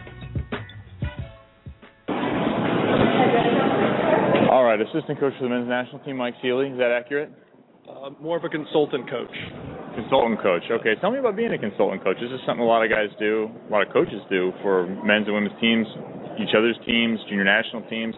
How is it integrating yourself into a team you're going to be with for just a little while and be gone? Yeah, because of the recruiting stuff at UCLA, I knew I was only going to be around for uh, probably the first month of training and the first two road trips. It was basically just to train the setters, kind of get them up to speed and, and as consistent as can be. And I've been doing a lot of serving hitting mechanics to individuals that I've really enjoyed. How open are the players to feedback from you? Uh, they better love it. No, I, I think they're good. I haven't had any resistance to everybody. I think they've all seen some good positive results and are pretty excited about uh, improving. Is this a, a, a new situation for you to be stepping into the men's national team, a team you used to play for? Um, no, it's, it's very similar to what I did last year going into London with Alan Knipe and the guys, so it's pretty much the same role. Okay. I don't know where else to go. What else do I need to know about what you were doing? And that would explain everything. There's not a whole lot going on right now. We're trying to Great figure out as we go. Tell me about the setters in this young group. And we have Shoji this weekend. We had the experienced, uh, blanking on his name, Thornton. Yep. And then we'll have a couple of other young guys perhaps next week. But what's the overall feeling about the setting? Uh, I'm just trying to get them all setting a pretty consistent ball so hitters can kind of get in sync. We're trying to run some really fast stuff to the pins and the back row attack being as quick as it is. I want them to give the hitters a consistent look in their, their individual cadence so the hitters know, hey, I got to be on right step when this guy looks like this, when the ball's in hand. So making sure that all four of them don't set the ball completely different ways. Is the setter the most important guy in this particular system? Don't we all know that, Kevin? The setter most important for every team in the world. It's not the way I commentate it usually. Uh, that's probably true. yeah, but I think I think the system, how how fast they're trying to go, it's very important. The setters are, are consistent. What about getting back to UCLA and now your duties there? That's going to take you back from the national team. Uh, you know, I've been juggling both for the last month. Uh, recruiting starts up really aggressively in the next week, if it hasn't been in the last you know couple of weeks as well. Um, you know, trying to get a little bit downtime before the, the craziness of the season starts. John's really juggling both. I mean, he's the head coach of both programs. What if you were the head coach of the women's national team? That wouldn't happen. You know, I think John's great because the seasons don't conflict. I think he's got great assistants in both places, so wherever he's at point A, point B is well taken care of. What do you learn coaching men that you can take back with the women and vice versa? Oh man, um, you can't call me on the spot like that in the middle of an airport like this. You know, I think it's great. I don't think there's that glaring of a difference. Maybe as there there used to be. I think it's a bunch of great great athletes that want to get better and how to interact with them and create a relationship that fosters the nurturing and uh, improvement. That's a lot of lovely mumbo jumbo, but how do you actually do that in the gym? Uh, my role is very similar. I mean, you walk in the gym, you're working one-on-one with an individual person, male or female, and you're, you're analyzing their technique and you know seeing how to make it more efficient and creating that relationship. John's been big into kind of the psychological approach with Andrea Becker and bringing her on board. Is that something you're incorporating into your program as well? Yeah, I've I've always felt that it's not so black and white. It's a lot of stuff. How do you process information? How do you process an experience that'll maximize moving forward with that experience? I think there's there is a lot of emotional trauma that comes with learning and competing in sports, and maybe we see that more on the college side. I think anyone that's moved on to the national team has kind of gone through that that puzzle piece. Um, but it's real important to process information as it is and not get too emotional about it. Was it kind of cool to work with the Shoji brothers after working for their dad? I, Dave should start paying me. I've been I've been working with his kids way too long, but it, yeah, it was cool. It's cool to see Dave there. They've always been great kids. I've had enough volleyball dinners at their house with uh, the volleyball information that goes across the table. It's pretty amazing. Cool. Thanks, Mike. You got it. All right. Yeah, not my best work there. Was that on your way home? Yeah, it was after the airport. we got off the plane here. Had about three hours sleep before traveling home. Did you corner him and be like, "Hey, bro"? Yeah, I tried to get him on the plane, and he's like, "Dude, no, like after, I'll I'll wait after, but not here on the plane." Uh, yeah, but uh, I, I thought Mike had a couple of good things to say there, and, and it's always a delicate thing if you're a coach stepping into a national team situation. Although I think it's better now because it's the very first year and everything. All these new guys, they're all open to pretty much anything. It's always difficult to step in and try and give feedback to guys inside of a system when they've been listening to other voices. You got to build up that trust. Yeah. And, and evaluate your, your, your players and, and, and see where you think they need the adjustments and that kind of stuff. It takes time. I wanted to ask Mike, do they know who you are? like, do they know? sure. Do they know? I doubt they do. Really? Maybe the guys who went to UCLA have seen Mike's photo at UCLA, but I don't know that the other guys really are aware of Mike Sealy's career and what he accomplished as a player. Mm, Won a national championship as a coach too, so Yeah, I'm sure well, that's true. That you know. raises his profile. So maybe they they know him as Yeah. a coach, but then he's a women's coach. Oh, you're a women's coach. But I, I don't think that's Is that what they sound like? Yeah, that's what I would have sounded like, idiot.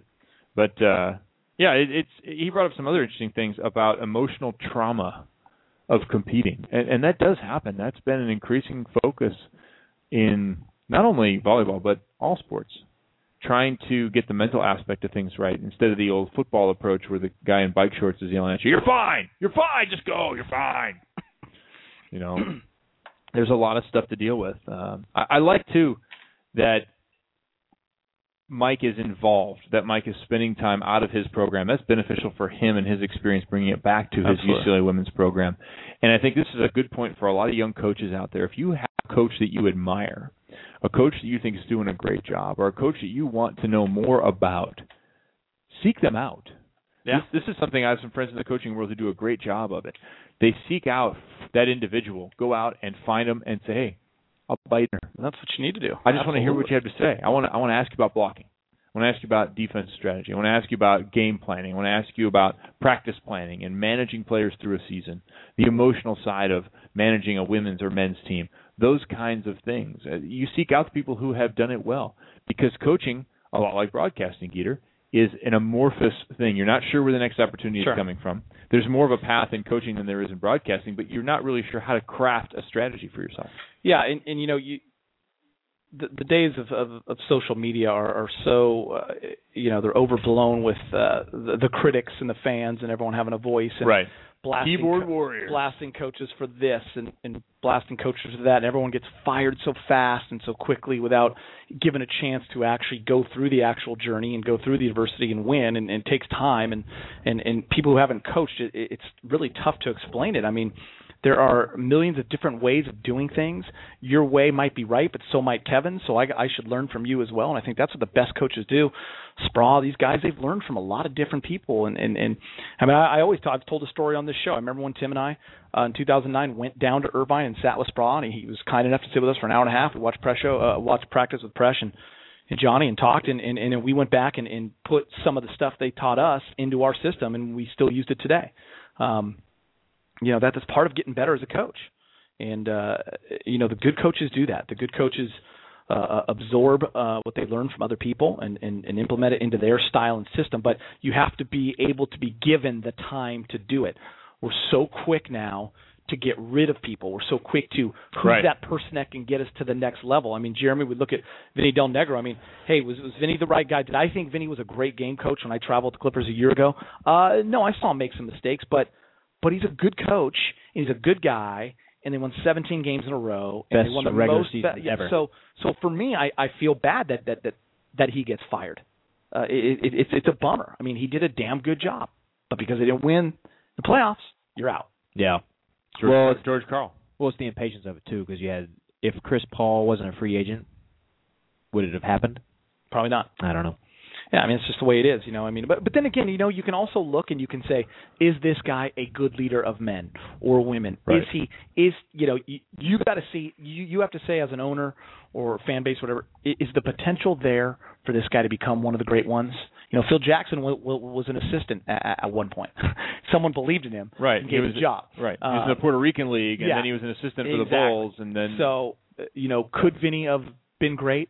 Has Mike D'Antoni been in enough places where everyone already knows who he is? Don Mattingly only in his third year with the Dodgers. Do we want to blow him out now? Don No, Mattingly's I- a great I hope they- guy. I hope they Don don't. Mattingly's a great guy, and guys love playing for him. Let the process go.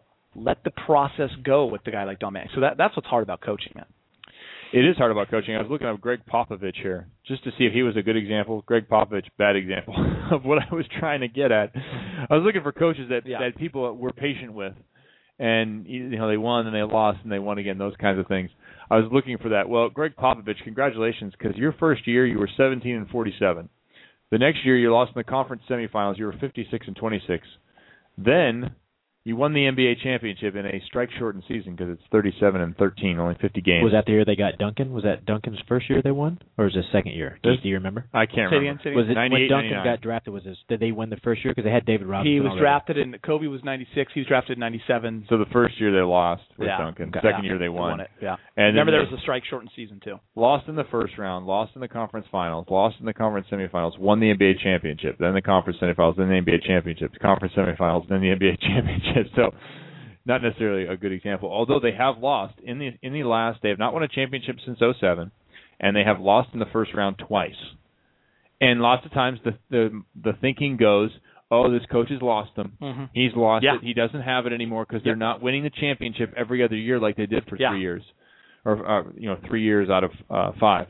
So, Gregg Popovich, let's get rid of him because he lost in the first round in 2010 and 11. Let's Yeah. get rid of him. Now here they are in the finals. Yeah, but patience pays off, and you see this in sports all the time. But the evaluation of men is a difficult thing from a coaching perspective, Sure. and it's also difficult from a management perspective. And many times in these organizations, you have athletic directors who have know nothing about some of the sports that they're making decisions for, Sure. or you have people who are general managers or sons of owners and don't really know what's going on. Well, So- what's amazing is a guy can get fired, and then he goes on TV, and he's an analyst, and this is what they all do. You go and you be an analyst for Right. a few years, Yeah. and all of a sudden people forget that Right. maybe you lost Doug four Collins. seasons in a row, and people go, "Man, Jeff why Van is he not the coach? Yeah. He's the greatest coach. He's you know Lavin, all He's the, you making know, all the good decisions yeah, there. Yeah, because man, when, you, when you're a broadcaster, you you are always right. Mhm. It's easy to call the game Sure. and to say what you should do because you're not in that situation. So many- you're not managing 14 players. So many You're not things have to go managing. it, yeah, yeah. I mean, there's you know, there's so many things that go into coaching. It's not just the X's and O's. Well, like game. with Popovich, if he didn't have Duncan, Parker, and Ginobili, would he still be there?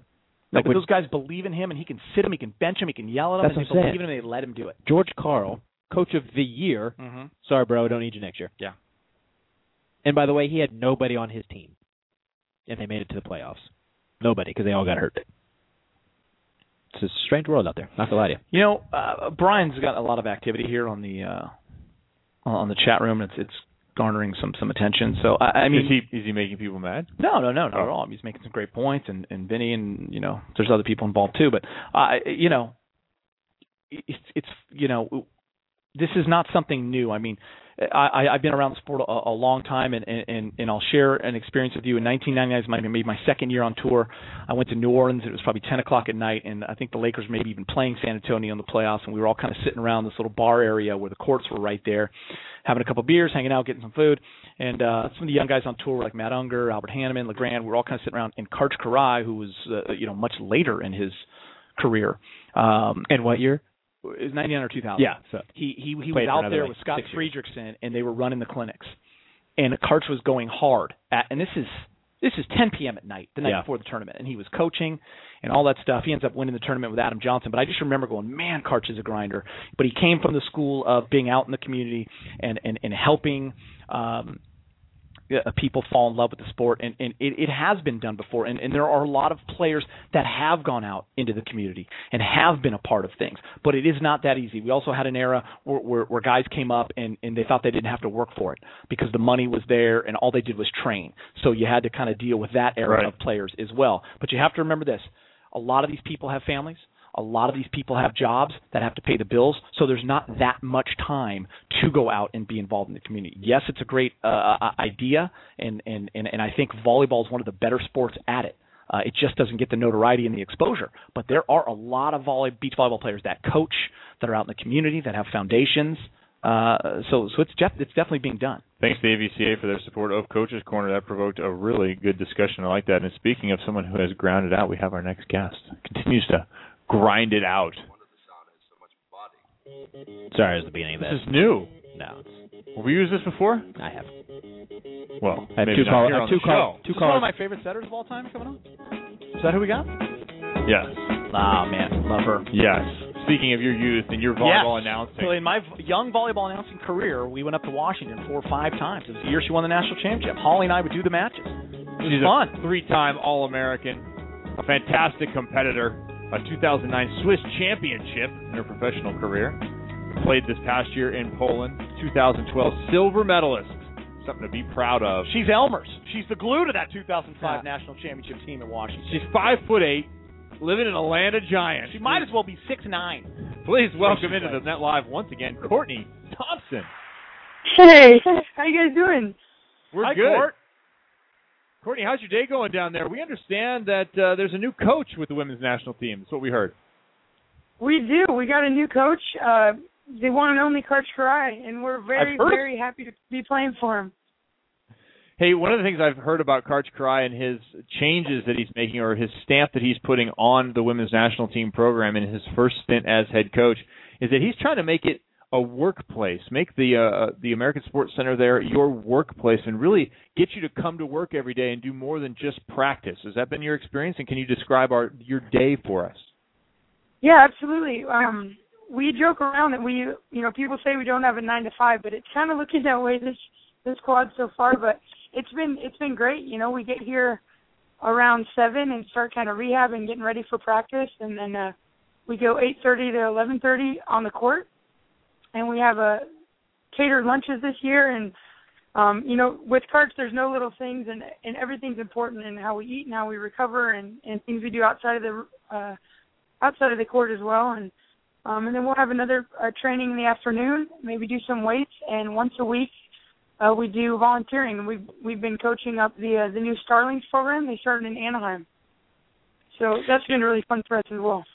Hey, Courtney, it's Geeter. Um, I'll bring you back to the to, to, to London. You know, usually if someone gets a silver medal, they're usually uh, pretty happy about it. But I think for for you guys, and is well documented. You know, you you, you guys wanted more. Uh, you were the best team, and, and you came up a little Right. bit short. How, how how driven is this team? I, I I know Rio's a long way away, but but but is that in the back of your minds when Right. you guys are?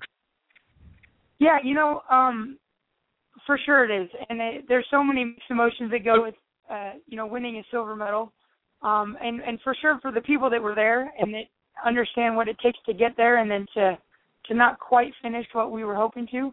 Um, I don't, yeah, I don't think that ever goes away, and I hope it doesn't. You know, that's something that can motivate us, and and uh, yeah, this is such a different team, and there's, there's so many young players in the gym right now that it's kind of fun to to almost have a restart and get to reshape, you know, the way we want this quad to go and and, and the the type of team we want to have, and um, it's neat. It's neat for me to be the kind of now that I've been through the whole process, you know, and get to see the young kids coming in and remember what that feels like. Um, yeah, it's been it's been fun. Have you been able to take it as a positive? We've talked on this show about silver medals and, and how great an achievement a silver medal is, even though It's something to be proud of, popularly yeah. it gets cast as a failure. It doesn't seem, in our minds anyway, to be a failure, but an incredible achievement. Have you been able to kind of process that event that last match?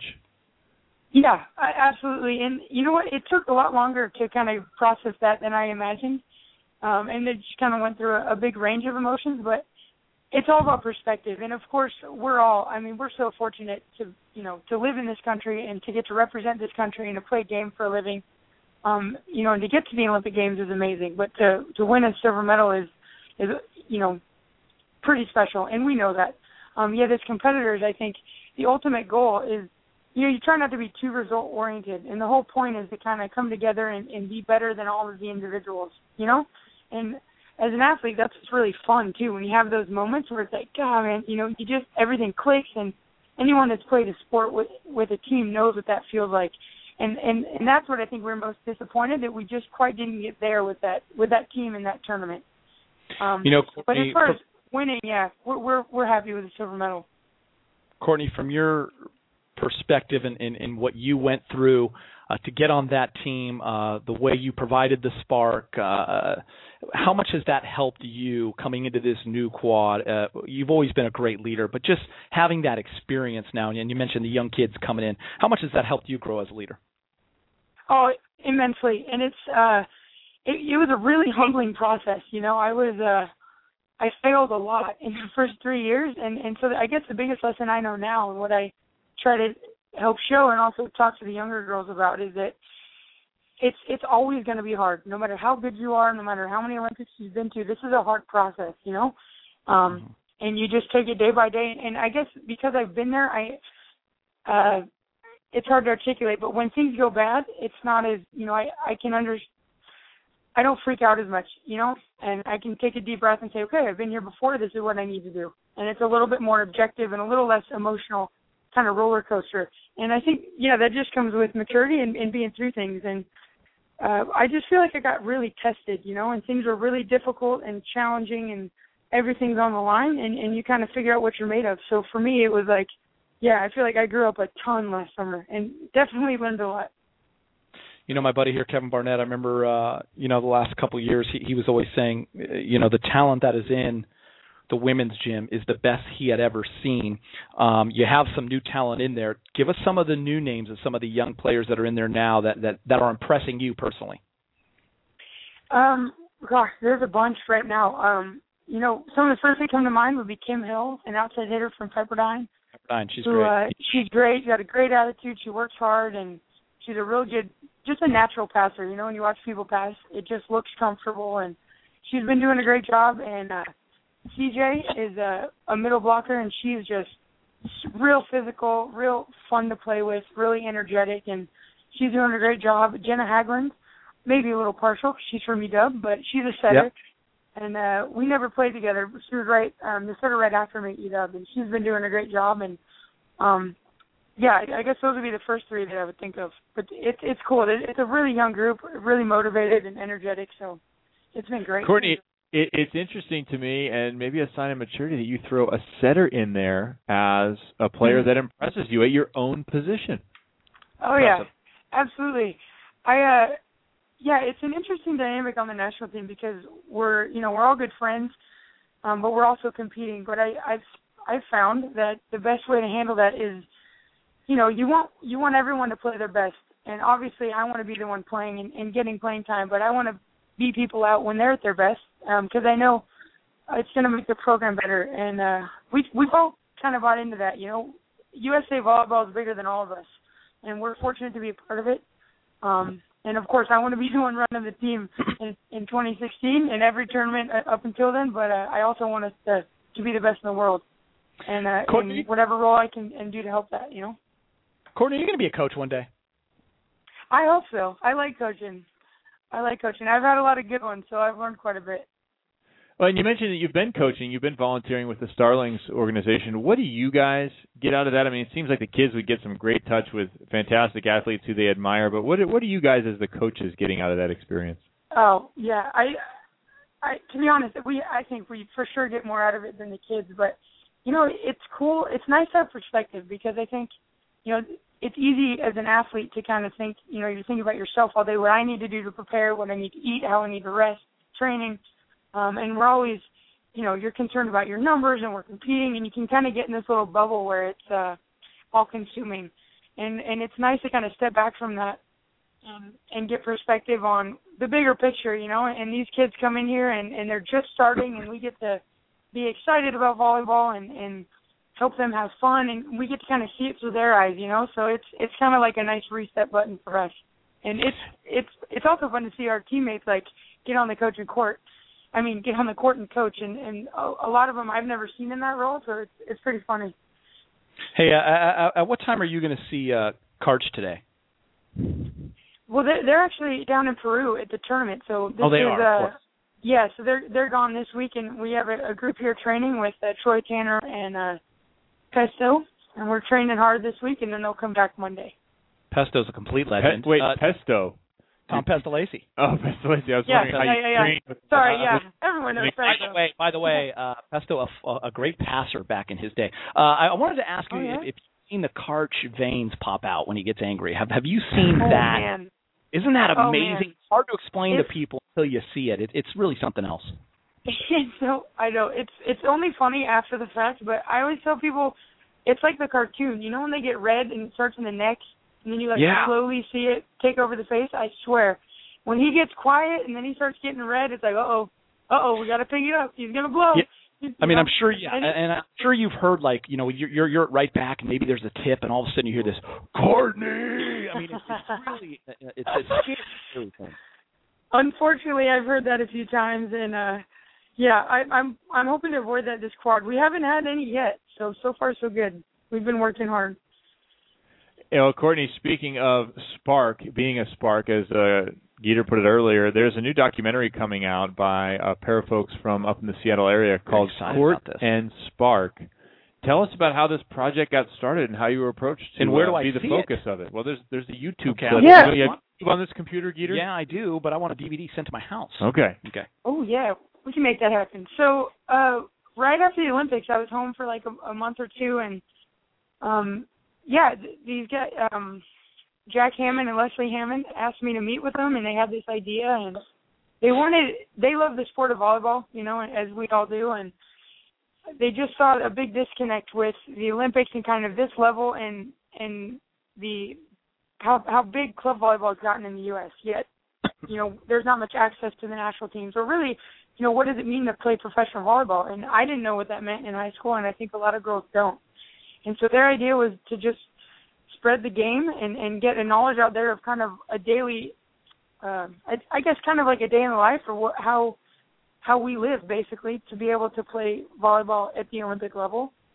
And so it's uh I'm it's not about me, it's just an, I'm kind of the example from the national team. And then they've talked to coaches all over the country and um and, and parents and club players. So I think it'll be really cool about kind of where the sport of volleyball is going and then I'm just kind of an insight about what how we go play overseas and they were with me for like a month in Poland and got to see all that good stuff and uh so yeah, I'm I'm excited to see it. You know, they finished filming like a month ago, and they're the first time they're going to show it is at the Final Four in Seattle in December Awesome. at the coaches convention. Yeah, and then hopefully from there, I think they're they're still in the fundraising process, but trying to get it on TV uh, some some way.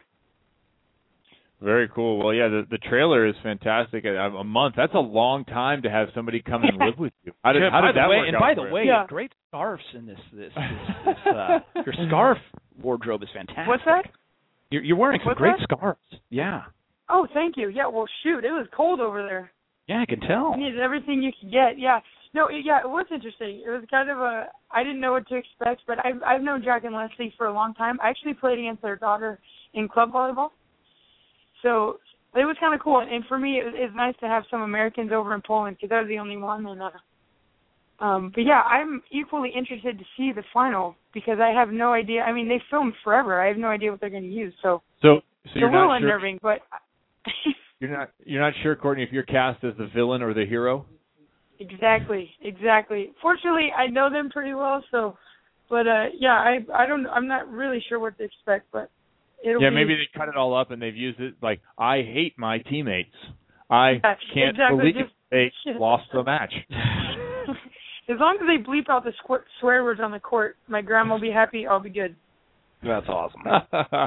well, Courtney, give us an idea of the rest of the season, the summer, how it lays out, and what are you doing professionally next season? Yeah, so we um our first tournament is actually this week, and we have a team down in Peru, and then we have Japan's coming in July, so we have three big matches here in California, which we're really looking forward to because we do not get to play in front of a home crowd very often. So that'll be fun, and uh and then the Grand Prix is all of August, and then we have NORCECA's in September, which is also in Nebraska, which will be great. And I I haven't signed for next year. I'm kind of holding out a little bit. I'm trying to be a little bit more picky to get a, a good situation for me and and uh you know a better volleyball situation, I guess. So we'll see. Um but yeah, that's this summer. Well, very cool, Courtney. Thank you so much for spending some time with us here on the show. We always appreciate hearing from you. we And should uh, have Courtney come host the show with us one time when she's free. that would be awesome. I would love to have I would Courtney. love to. No, thanks for having me. This has been great. I was excited about it.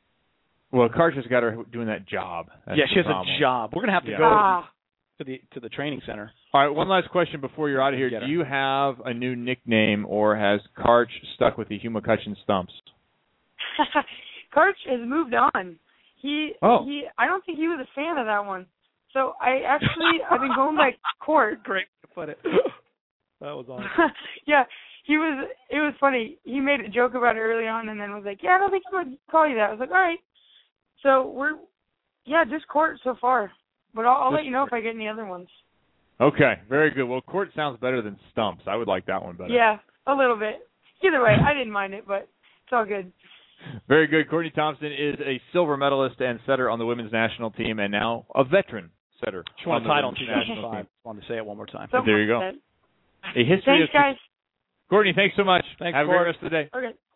Bye bye. All right, Courtney Thompson checking in right from the ASC where she's uh, working for She's Karch great. Drive full time. Just want to say it's been fun to be back. Thanks for showing up. Got to leave now. See you next June. Well, listen. I mean, let's no once every 6 let's months. be honest. Let, let's November maybe. let's let let's be honest. I'm cut out of the open of the show. And Reid is also cut out. The people don't care. No, they care. You guys don't care. Wha- What's the point? I'll come back in a couple months if you want. Don't play the pity card. Don't play the pity card. Oh, card. boo. Reid- boo Reid goes me. golfing. Dustin gets some weird part-time job. um, It's only a matter of time before I go on tour, and then this show is just the toast. But where, where are you going on tour? Well, this weekend I'll be in Vegas, Uh huh. and then I'll be out of town for two weeks after that. Oh wow. Yes, you Um, got to be here because it'll just be me and nobody tunes in for those shows. What do we have? and, Monday I'm uh, around. My group, the Suicide Doors, we have our first live performance July 5th. Do ya? And it's just a matter of time Do before ya? I blow up even more than I'm blowing up right now. Obviously, world class DJs are going to be at the FIVB event, and since they haven't booked anybody else except for me, Yeah. they're really just talking You- about me. You could be the guy. And by the way, Leonard uh, made that public knowledge. I hadn't told anybody about that. Yeah. yet. But you know, Gator and I will be back together again. yeah, exactly. Do you Breaking think? news here do you on think that that'll be in the paper like it was when Phil came on and said him and Rosie were playing That was together, and then That was April said that her and Kerri fantastic. would play together, and that was in the paper? Do you think it'll be in the paper that I'm DJing the FIVB event? What kind of paper? Recyclable? Well, what if I? Recycled? I can write it in the paper, I guess, if I want. I, I think I'm gonna do some emceeing from Friday, Saturday, Sunday. I think. Uh, it's always good to celebrate people's employment here on the show. Yeah. Sorry, I can't give you any high fives, Kevin. You get nothing. Sorry, Kevin. That's what happens.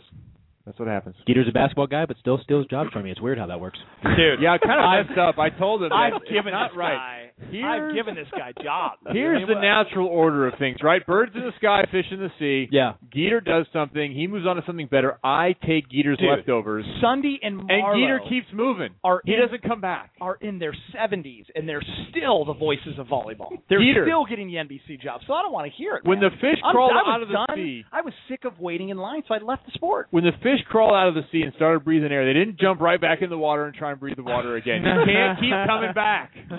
Listen, Barney, you you've got football now. I mean, what about all those little Fox gigs, buddy? I keep seeing every. Echo Entertainment, you're now their boy. You know I what- used to be their guy. You know what I love? Hmm. I love when I get a new job and they're showing me highlights of how it's been done in years past. It's always your mug. Oh, see, and look at Or the lead in to my show is your mug. and listen, and look at they want something new. That means I'm had, I'm done, I'm old. No one wants to hear me anymore, dude. I've had my time. Don't let Time Warner figure that one out. Listen, I've had my time. Uh, no question about it. well, we I'm just appreciate an your old time voice today. and that means nothing. We've appreciated your time today. Thanks for coming on. All right, kids. All right, Geeter's checking out, but uh, we still have a show to go. Matt Anderson coming on the program. He will be here shortly, and still, Drink the Pink, BioSteel. We're going to give away a package of Drink the Pink. You could be drinking the pink if you can answer the question. We'll have it up next. You're drinking some. You're drinking some right now. Yeah, it was good. Delish. It's good. My kids like it too. So thanks to BioSteel, we had them on a couple weeks ago, and uh, I'm I'm liking their products. Been having the recovery shakes and uh, all that good stuff. DJ Roche, spin up a little music. We're going to take a short break here, and we will be right back with the drink the pink question and U.S. Men's National Team star and captain Matt Anderson.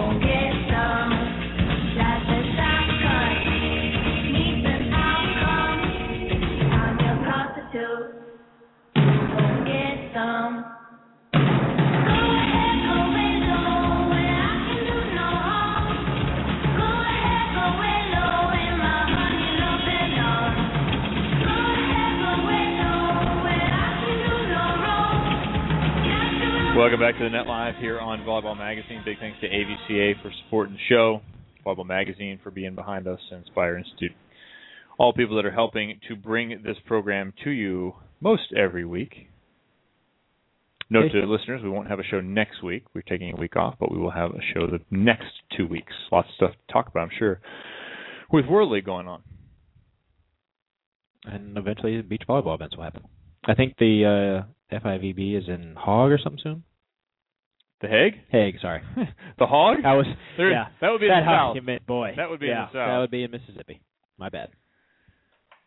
They're in the, yeah, I think they're on the road for two weeks at least. I think some of the players, I think Lauren was going to be on the road for like five or six in a row, um, because she had a meeting, and then her and Brittany finished second in an event this past weekend. I don't know what it was. I don't know if it was a. I'd have to Some look. in France. Yeah, but I don't know She what was it. the Louvre or the Louvre. Yeah, but I don't know what the event was because the um like Jen and April weren't there. So I have to look into that. But they got a second, so congratulations to them. And then uh Phil and Todd are gonna be back in The Hague after uh I heard Phil had his baby, so he's now a father. So we'll see him Bill had his baby. Bill had his baby. Mrs. Bill. Yeah. I don't like your attitude every time you correct me on that. I'm here. I'm just eating some almonds. Yeah, stop eating and talking on the radio. Well, at the same earlier- It's not good radio, Kevin. Earlier I was drinking the pink. Now I'm eating the nuts. So I don't know what's going on here. Ah, I will clip that for sure. There are lots of things I haven't. I've been so busy, I forgot to clip things, and I look at my notes of things that you've said or that I've said. And I'm just like, I really need to get that. Yeah. Yeah, Yeah. good times. Get those. Yep. Here is our question, our trivia question. If you want to drink the pink, if you want some BioSteel sent direct to your home free of charge, courtesy of this program and the good folks at BioSteel, you need to email us, thenetlive at live at gmail.com, and you need to tell us who are the last five players of the year for the USA men's and women's national teams.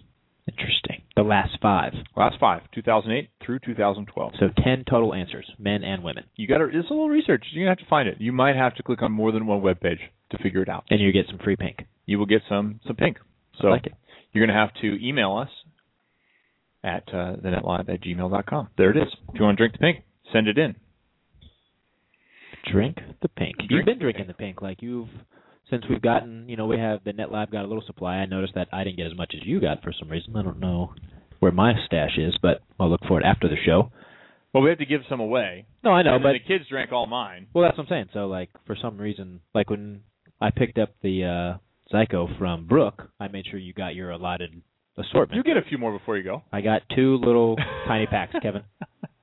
You will get more before you go. It's okay, Jeremy. Just saying. But Some I I know I You're an international I know I weigh star. a buck sixty five right now. I'm a little skinny fat at the moment. Hurt my ankle. Hadn't been working out as much, but I, I work out. And you were drinking some weird green drink on your way. in. Green smoothie that Nicole makes for me almost every morning. It's delicious. please. Uh, there's kale. There's lettuce. There's an apple. Whoa. There's a pear. Yeah, 'cause you got to cut the kale with something. Yeah. And actually, to be honest with you, I don't. really- I don't taste the kale at all. I'll tell you that right now. Kale banana smoothie, one of my favorites from uh, Lyfe Kitchen. Oh, nice. Not Smoothie King. Not Smoothie King. Um, but it's good. It's you know what I feel. Nicole has been on a whole different food diet plan. Like basically, when I eat at home, I'm a vegan at this point. That's basically how it rolls. Really? When I'm not at home, that is not the case. But when I am at home, there's no. Yeah, there's, but which is fine, and I, you know, I find myself craving some of these foods that she's been making, and I have no issues with it. So all of your trips from the house start with I'm going to stop at McDonald's then. Yeah, exactly. I'll be home to have quinoa and broccoli, but first I'm going to get a quarter pounder with cheese and a large fry and a chocolate shake. Actually, go to In and Out, have a double double. It's a lot Yeah. better for you. you are what you eat, Kevin. That's, That's what they say. That's true. And I'm looking at it. Food is fuel. Not not. I'm trying not to I look think I've at got it. that T-shirt. Yeah, it's food is fuel. Yes, sometimes I crave a fillet, but not that often. And there are times where food is fuel, and that's all I'm considering it. Like I'm going to a place and I just want some calories, and I want to be decent calories, and I want to be done with it because I have something else to do. Correct. I remember having those feelings. You know, I thought getting back to Courtney Thompson for a second. I thought she Great interview. She had a great point in there in in asking her about the starlings, and she said, you know, at times being an athlete is all about yourself because you are. You're trying to get ready for the next practice. You're trying to make sure you've eaten the right thing. You're trying to get stronger in the gym. You're trying to make corrections with your technique uh, on the floor. You're doing a lot of different things that are focused on you, and it's easy to get lost in that focus on you and not remember that you're on a team and that the team stuff matters. And it's tough when you're a new athlete, a young person coming into that program, and you're expected to make all these individual changes. How are you going to be a member of the team when you're so focused on making your own changes? I'd never really thought about it in that way, and the pressures that that presents. Think about how much better of a teammate you would have been. Yeah, if I if I entered now, Well, it's hard though. I mean, at that young level, at that young age, like I asked you off air how old she was. You were thinking 25, 26, right? yeah, I mean, that's a young age she's to- 29. to be thinking 29. She's 29. Oh, yeah, well. but, but I was thinking of Courtney as younger, but she's been on the, around for a while. Gotcha. Well, she said too, like she's rooting for you. Asked her, you're like you're rooting for your backup setter, the person that could take your job, and That's she's like, I just want, you know, what's I want USA to be number one. She obviously wants to be running the team, is what she said, but she wants what's best for Team USA, which is a great teammate to have. Absolutely. Probably makes her a better, not only a better teammate, but a better player as well. She's just a good person. When you talk to Courtney, she's just she's awesome. By the way, she's 28, will be 29. So Yeah, don't. Yeah, she'll all be right. she'll be calling back, freaking out on you. All right. She's born November 4th, 1984.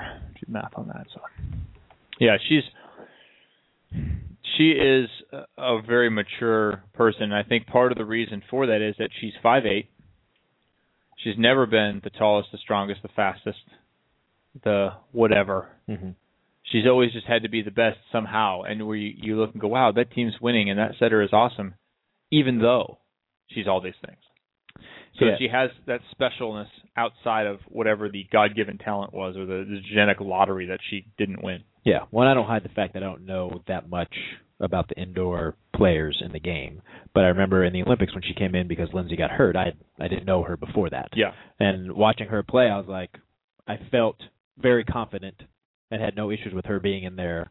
And then obviously getting to know more about her, like researching and stuff like that. Like I'm telling, you, it's a teammate that you would want to have, and Karch is, I'm sure, thrilled to have her in the gym. That's what she exudes is that confidence. Yep. And that positivity. And boy, from the setter position, it's great to have that. And because for somebody at her height and especially the way volleyball is now, like she could be easily discouraged, like, oh, I'm not tall enough, I'm not fast enough, I'm not strong enough, I'm not whatever. But she doesn't have that attitude. She's super confident, which you need to be in that position. And uh, every time I see her, I feel like she has a smile on her face too. Absolutely. Well, and she said, you know, take the time to understand that you're getting paid to play a game. Yep. You're getting paid to hit a ball around a gym. It's called looking at the big picture, Kevin. You wearing Atlanta Falcon Atlanta Falcons hat right now? Well, yes, I am. Is it because it's a bird? I thought you were an Eagles fan. Any bird will do. Any bird in the flag football realm, yeah, we're uh we're the Falcons this year. Oh, okay. My son wanted to change. He had like seven Eagles jerseys. He's like, I need to switch. I need a new color. Yeah, it can't just be green and black all the Eagle, time. Eagles are my favorite team. My younger son cheers along because he likes stuff I like at Yeah. this point. But he he also likes the Packers. His brother likes the Packers. That's fine. So, That's- but he wanted to change. So I said, you know, this isn't my deal. I'm the coach. It's not just my deal. And, and it's funny because we are kind of a club league, and so you change the brand a little bit, and people are kind of like, oh, well, wait a minute, we're the Eagles. Yeah. We can change the name. We could be something else. Yeah, why not? So yeah, we're the Falcons. So I have Falcon jersey, Falcon hat. Is this your first year being the Falcons? Yeah. Maybe you will win the Super Bowl or whatever championship you're going for. If not, we're the Bills next season. So You're just gonna switch it up? Switch it up. We're gonna be the Bills. And I was thinking today, if we lost again, would we be the Eagles? But the Eagles kept losing in the NFC Championship. So if we kept losing in the semifinals, we would be the Eagles. Gotcha. Gotcha. If we uh, if we keep losing in the Super Bowl, we're the Buffalo Bills. Hey, at least you keep getting back. And Courtney had some great comments there about being a runner-up. Speaking of that, Yep. and and having an Olympic silver medal. Remember, Olympic silver medal is unbelievable. Not a lot of people can say that. I just Uh, think it's it- twelve out of uh, seven billion. yeah, I think it is tough though because when you you win the bronze medal, Right. In if you're playing in a sport like this, you lose the gold Right. when you get silver. So like people like, of course it could be a disappointment because you lost your last match. At least for the bronze, you won your last match. Right. And I so think that's where you. some yeah, but like now I look at it, um, you're like, yeah, that's a silver. It's a silver medal. I have a silver medal from the Olympics, and uh DJ Roche, you will never have one, so you can't say anything about it, and I never would. And and we've said that before. It trickles all the way down to the JOs. I went to the boys JOs last year, and this the silver medal teams are always pissed off. Of course, of course. The If gold you medal lost your last, you've lost your last match. Yeah, you've lost your last match if you have the silver. And I remember telling a kid, "Hey, man, the silver, you'll reflect on this. It'll be okay." No, I won't. Like, okay, you, whatever, bud. Well, in that young age too, it's tough. But and in the competitive realm, like I, I could see you not being thrilled with the silver medal at first. It is hard to parse the fact that you arrived at that tournament, that event, that championship match. You gave it your best.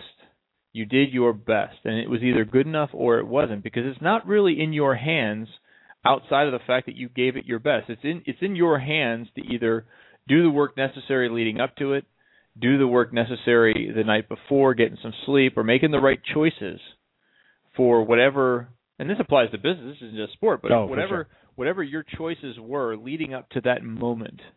If you made the right choices, if you did everything you could to produce a positive outcome for that event, for that sales pitch, for that sale, for that opportunity to represent a client, for whatever it may be, that that gold medal match, then you can leave no matter the result with the knowledge that you did everything within your power.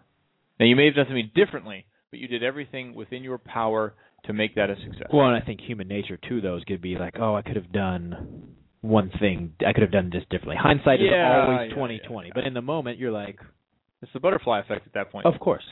but let me ask you this, and I think I know the answer, but like, is Reid as disappointed in not even making the medal rounds, like losing their last match in this last Olympics, as somebody would be in the immediate aftermath of not winning the gold?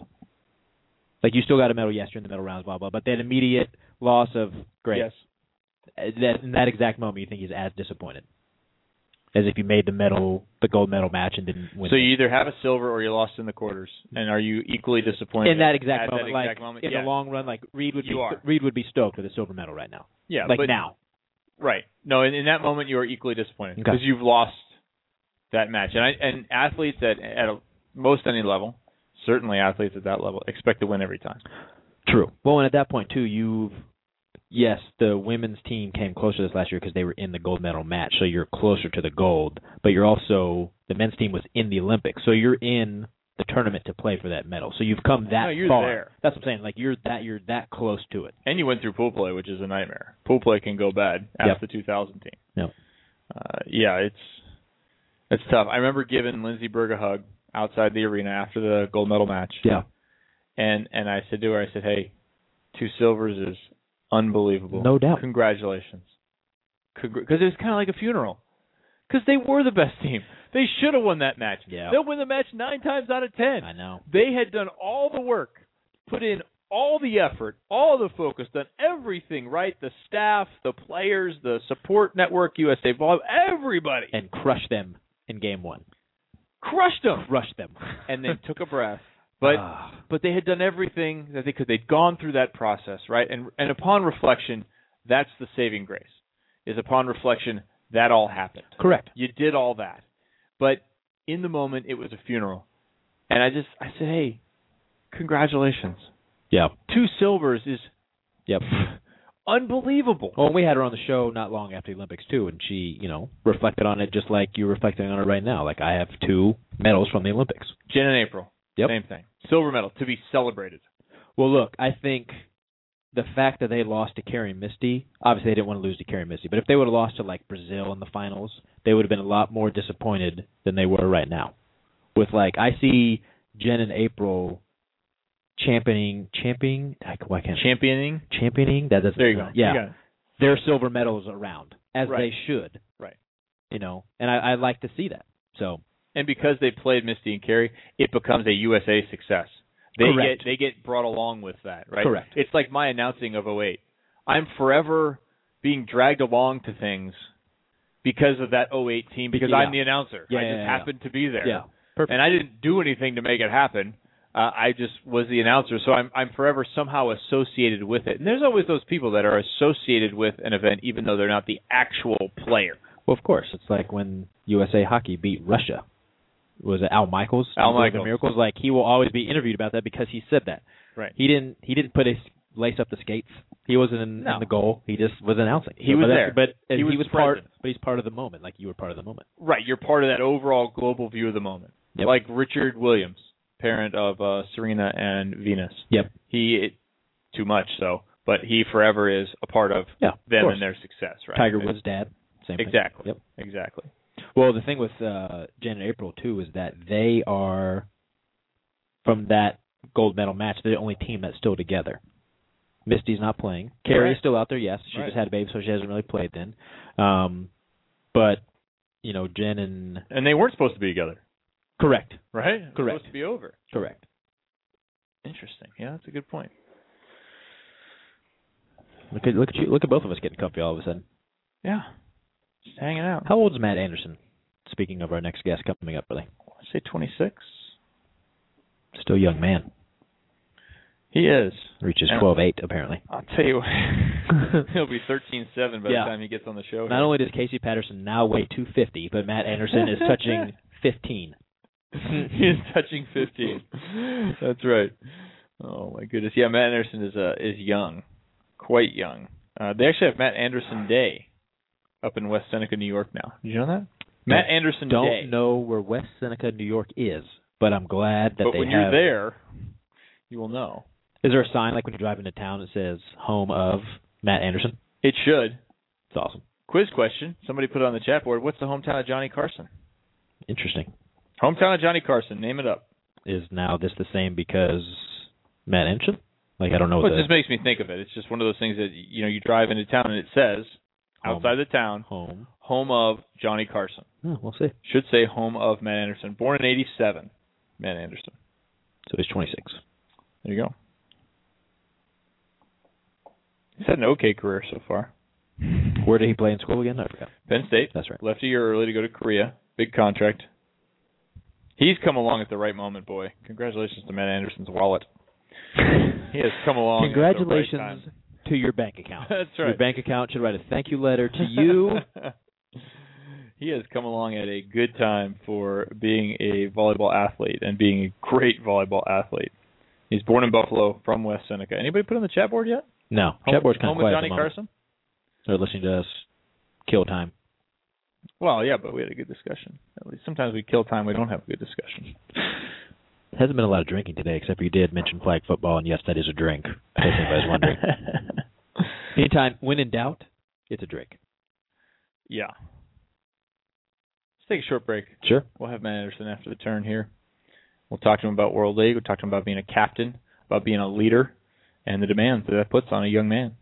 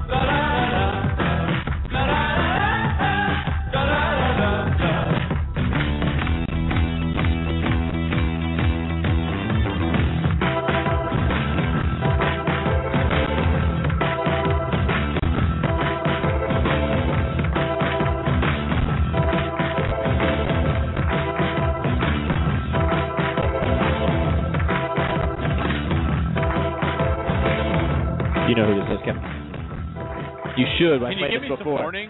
No. Black, Black Keys. Boom.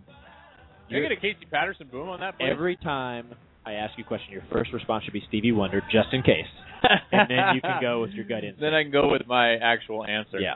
Yeah, I'd like a boom to be uh, booted up next time, Well, please. I don't want to ruin the song with the boom. All right. Hey, Matt Anderson is probably still in video. Talk about the demands of a day on these athletes. It's no different on the men's side than it is on the women's. It is a full time job Job. over there. So they started video about 45 minutes ago. Imagine that is still happening right now. So we're sitting here paging through our Volleyball Magazine latest issue. The May issue has Austin Rester on the front, looking as usual tall and buff. There's been one since then, hasn't there? I I think there is. It's just not a. Maybe there is one more. It's probably over there. But I'm looking at the May issue and looking at Austin Rester's abs. I'm amazed. And then I'm on uh, page 22, and there's a strange-looking red bird here, Ah. and it appears to be the DJ Roche logo. Yep. And it says "Summertime Madness." You have a, a playlist here. Little playlist. Every uh, every volleyball magazine has a little music playlist for me. That one was pretty good, and then uh, Alabama Shakes "Hold On." That's the old song by them, right? I don't know. Depends on what you mean by Last year, It was Grammy nominated. it's a great song. Yeah, agreed. Passion Pit, ASAP Rocky, never heard of them. Willie Moon, I'm not guessing that one. Major Lazer, I've heard of them once.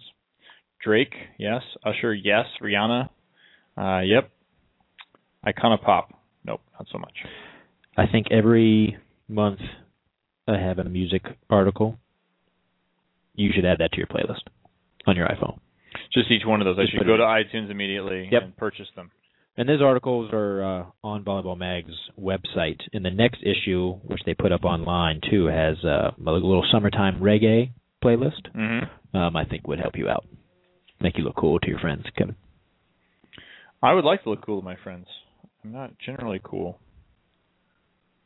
Looking at some of these things, Matt Anderson just finished video. He should be popping up here shortly. I'm looking at some of the workout advice they have going here in Volleyball Mag, some uh, pro am reports, some NVL stuff, photo shoot with the new gear for the year for suits and play gear, and then a big article on beach volleyball, and then also John Speraw. So all this, I mean, this is good stuff. Volleyball Magazine. I know folks have had some issues with it in the the recent past about where it was going and how, where it was headed, but uh, you know, folks are doing some some work over there.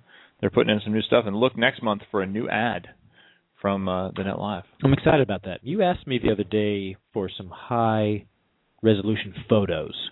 I did. And then I sent them to you, and I got no response from that. So I'm curious what you plan on doing with them. No. I sent you all legit photos, so I'm not upset with how you That use them that I'm doesn't gonna mean we're going to use them for legit. because I'm gonna look good. I'm still gonna look good regardless. All right. Cue up some some tunes because I think the video session's over. It's time to talk about it instead of just being told about it. This kid had his coming out party happen last year at the 2012 Olympic Games. If you watched the men's team as they tore it up through pool play, you saw this man rise above the rest. He can go 12 feet plus. Rare air in any sporting endeavor. Forget just the world of volleyball. Joined the U.S. men's national team in earnest back around 2008, early 2009. Had great success at the Junior World Championships and also with Penn State University.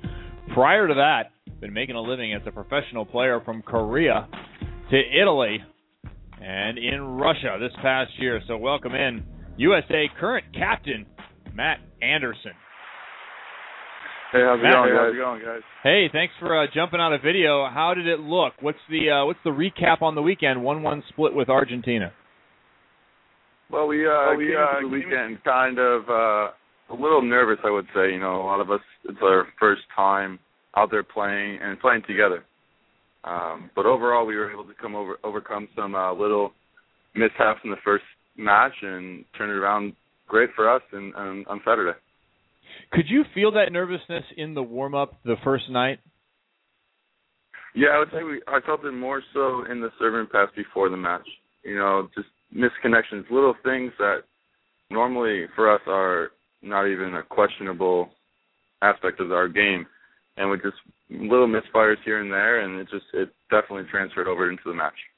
Yeah, I felt like you could see it before you guys were were ready to play the match. Just there was extra pepper going on all over the place. Like people had to do something. They couldn't stand there. They had to go do something with the ball. It was uh, it was very interesting. But but I think also a good thing. Neat to see that from all the young players that are out there. And we mentioned that this was your first weekend as captain, and really Mhm. the first time you've been called on to be the old guy on the team. How different is that for you? Um, it's a little different, you know. More so for me, I feel it off the court. You know, trying to set a, a good example that way. Uh, but on the court, I try to just play and and try to let my actions kind of lead the younger players or the newer players to the team. Because most of these guys have played overseas already, and they get good action that way, and the experience they get of just playing with all the pressure. Um, obviously, it's a different pressure with the national team. You feel a little bit more of uh, a passion and a, an honor to play for this team. But you know, it's nothing that I can personally say to them. They just gotta kind of figure it out themselves. Yeah, when you knew you were going to be captain, was that kind of a, a cool moment for you to know that, that bar was going to be underneath your number? Yeah, it, it definitely is a huge honor. Not only just playing, being able to play with the team, and then to be asked to be the captain of the team. It's it's great. You know, you mentioned some of the off the court stuff, and, and I think back to the beginning of your career, and there were some rumblings about maybe the way time was being managed by a young Matt Anderson on the team. Did some of that experience play into into what you uh, you talk to other guys about, or how you behave now, and, and what have you learned about managing yourself off the floor? Yeah, um, well, geez, I was fresh out of college. I got paid quite well to play in Korea for a year, and it was kind of on lockdown over there. So when I came home, it was kind of like letting a a two month old puppy just run on the the beach, you know. So um, yeah, I was uh, I was a little too energetic, I guess you could say, with my time off the court. But you know, again, I don't think if anybody personally said anything to me, I would have changed. Um, it was something that I had to go through and learn myself. And in the last four years, I've really become in tune with my body and, and know now what I can and cannot do. Yeah, interesting you say you may not have been open to it or listened to anyone who told you otherwise. And I think of Andrea Becker and her role with uh, UCLA, but now with the national team as well, with her connection to John Speraw. And the issue we've talked about on this show about the athletes having to be open to that. How open are you personally to utilizing Andrea Becker and and her uh, abilities? Um, well, I worked with uh, Ken Ravizza in the last quad because he had a connection through Alan and with us, and um, you know, I'm not too much of an analytical player. I kind of like to just keep my mind out of it and just let my body do what it's trained to do. But Andrea's a great asset to our team, and I even, I mean, after the first match, I definitely went right to her and tried to sit down and talk with her and just work some stuff out, some minor details. Because, like I said, it wasn't big things that were were making all the mishaps on our on our side. So it was just little fine tuning and and kind of just sometimes just talking, getting stuff out, just makes you feel more free. Yeah, it's good to have a, a resource like that, someone you can talk to. Are there other people who you draw upon in that way? Uh, definitely my family. You know, they're they're my huge support. Uh, I don't get to see them very often. You know, being from the East Coast and, and traveling constantly with this team and my my pro team, but our our connection has grown very close, and I'm talking with either my mom, a sister, or my brother every day. All right, so we ha- we know that there's Matt Anderson Day in West Seneca. Is there a sign out front of the city that says "Home of Matt Anderson," or or is that in one of the local uh, eateries or something? Matt Anderson eats here. no, but there is in the town hall of, of West Seneca. There's uh, one of my jerseys from the Olympics, um, signed and put up there with a little plaque uh, notarizing Ju- uh, July 27th as Matt Anderson Day. July 27th. All right, I got to put that on my calendar. And Jeremy, he wants to go Yeah. and he wants to experience Matt Anderson Day. Yes. Are there balloons, flowers? Like what? what- Like what? What happens? Yeah, how do we appropriately celebrate Matt Anderson Day? What do we have to do? To be honest, I don't know. Um, I wasn't. I wasn't there. We were it was opening ceremony, so but there's they just had a big uh, congregation outside of uh, town hall, and my high school coach was there, and a bunch of my family and close family friends were there just to say congratulations, I guess, to somebody that wasn't there. All right, here, here's what I want people to do. I want our listeners to do this. July 27th, we should all try and touch 12-3. That's what you touch right now, Matt? 12-3? Uh, 12 2. 12 2 Oh, I'm sorry. I right now. I, I, I could have given you the extra inch, Matt. Don't ever let the truth get in the way of a good story. Listen, 12 foot two. That's what everyone has to try and touch. I don't care how you do it. Trampolines, ladders, trees, whatever it is. Get something that's 12 2, touch it, take a picture of it. I'm going to try and touch 12 2 on July 27th. Perfect. I'm going to celebrate Matt Anderson Day. Hey, uh. Speaking of the Olympics and your increased notoriety, we know your Twitter followers exploded, uh, and, and really it's a weird thing for volleyball athletes. You mentioned you're right with your professional team. As soon as that celebration goes on, you all of a sudden have to go overseas, and you're gone from the United States and some of that celebration. But did you get an opportunity to do any fun stuff right out of the Olympics? And, and if you did, what was the coolest thing that came out of uh, your Olympic notoriety? Um, well, yeah, I went back home right after the games, and a lot of the local establishments that I grew up going to with with family and just for dinners or with my dad played softball a lot for different bars and restaurants, and so we would always go there after the games, get some food, and, and all the kids played together, and they threw a little party each night in three different bars and restaurants in my area. So when I went home, I tried to have each night at each place for uh like a little two hour happy hour kind of meet and greet thing where I was able to meet people that I didn't even know, you know, and they just walk up and say thank you and it it was a huge honor. Yeah, it's very cool. You probably couldn't pay for a meal most anywhere for that period of time, huh? Yeah, it was tough. for sure. For sure. All right, before we let you go, I know you have a busy day down there. I, I want you to kind of give us a, a little bit of vision into the changes that have gone on with this men's national team in the short time you've had with John Speraw. I know you've been back just a couple of weeks, but what have been some of the biggest positive changes and implementations from uh, John Speraw and his staff? Well, they bring a new challenge for us, and I think that's the the reason I love the sport of volleyball. Is it's constantly evolving and constantly bringing new challenges to the plate, and it's uh, it's something that makes me want to master it, and I love it because it's always evolving, and it's really hard to master the sport. So right now we're we're implementing a new offense, and we're also focusing on running different defensive schemes, something that we need to do, and uh, we're not as big this year overall in, in stature, so defense is going to be a huge part of our our game and uh, coming in with a faster offense will help that as well. So those are two of the main factors that we're working on. All right. Have you ever heard John Speraw yell? Has he ever raised his voice? Uh, one time in practice, but he's huge with the process and, and learning through the process. So he understands with that players are going to make mistakes when they're focusing on on changing. And the reason he changed, he raised his voice was because it wasn't because of errors; it was because of effort. Well, process is a great thing to be focused on. John Speraw's got you guys doing the right thing, and Matt, I think you're in the process of becoming one of the all-time great players there for USA Volleyball. Congratulations on your on your success so far, and it'll be fun to watch you as you continue to mature inside the U.S. program. Look forward to seeing you in Tulsa next weekend. People get an opportunity to come out and see you play. At least watch warm-ups, man. That's worth it. Thanks for Yeah. spending a little time with us, Matt. Appreciate it. Thank thank you for having me. Thank you. All right, Matt Anderson checking in live from practice.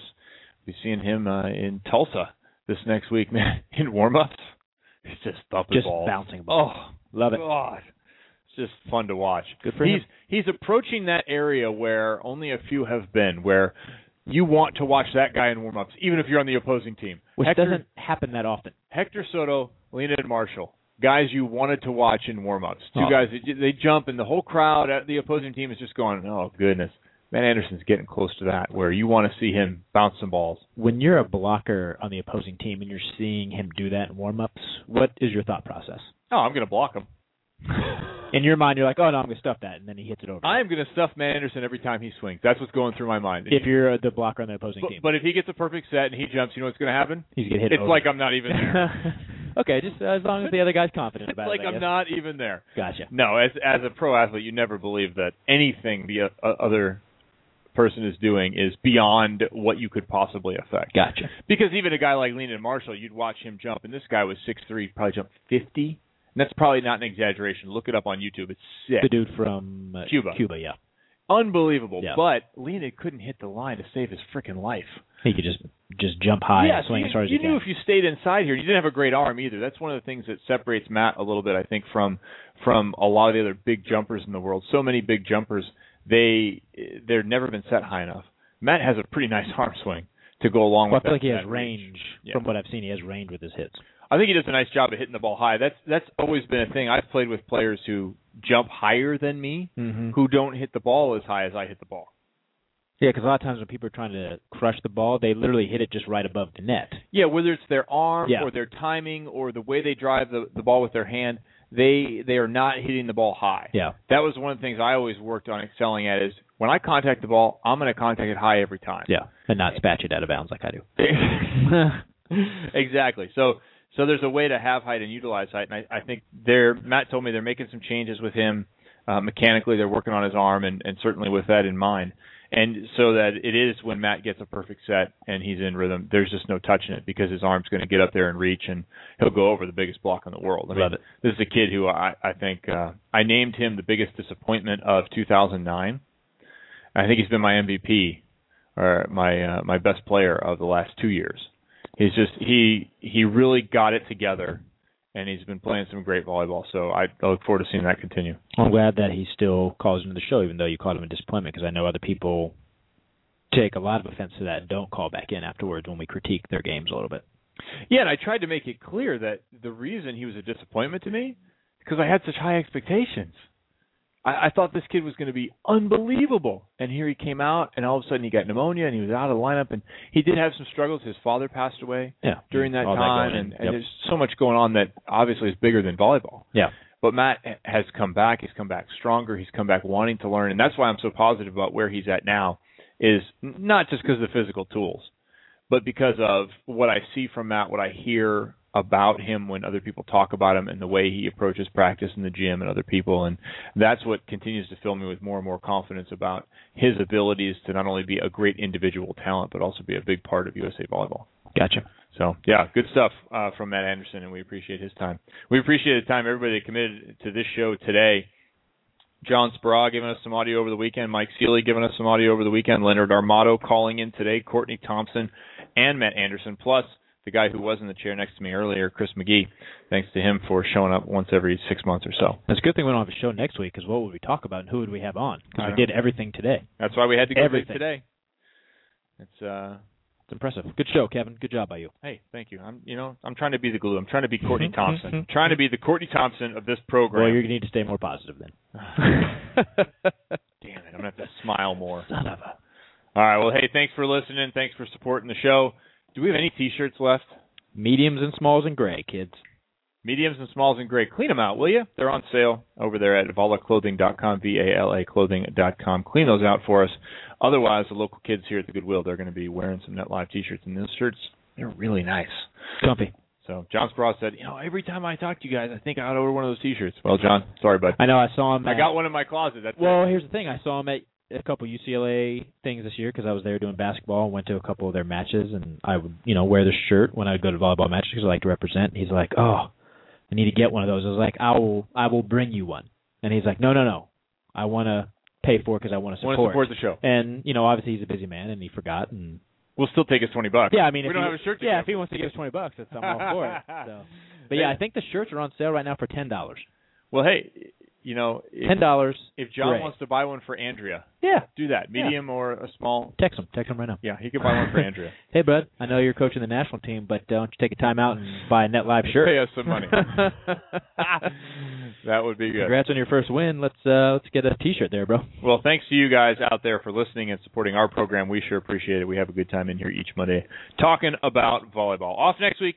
Back the week after, we're going to have the filmmakers, Jack and Leslie Heyman. They're going to be here on the program. Bummed I'll miss that, but I'll listen to the podcast. And we're working on some other guests. We're working on having Sinjin Smith in studio soon. We're working on having Hugh McCutcheon in studio at some point sh- soon. I think he's coming out to work with the men's team. Jake Spiker Gibb, as soon as uh he's in the country on a Monday, we keep talking. We'll make it happen. We'll probably be closer around to the uh the Long Beach FIVB event when he's back in town. And also volleyball vacations. Working on Oh that. yeah, Tom Davenport. Is that his name? Tom Davenport. Tom Davenport from South of the Border Volleyball Vacations. South I think of the is what he SOB. SOB. Not the other one. This is south of the border. Yes. So we're working on that. Thanks everybody for listening. We'll see you in a couple of weeks. I'm Kevin. He's Jeremy. We're checking out.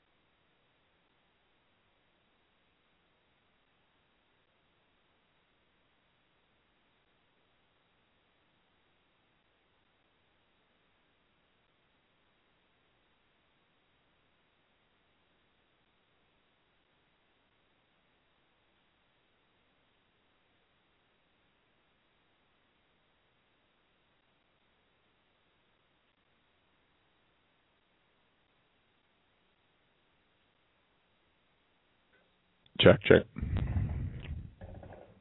Are we disconnected?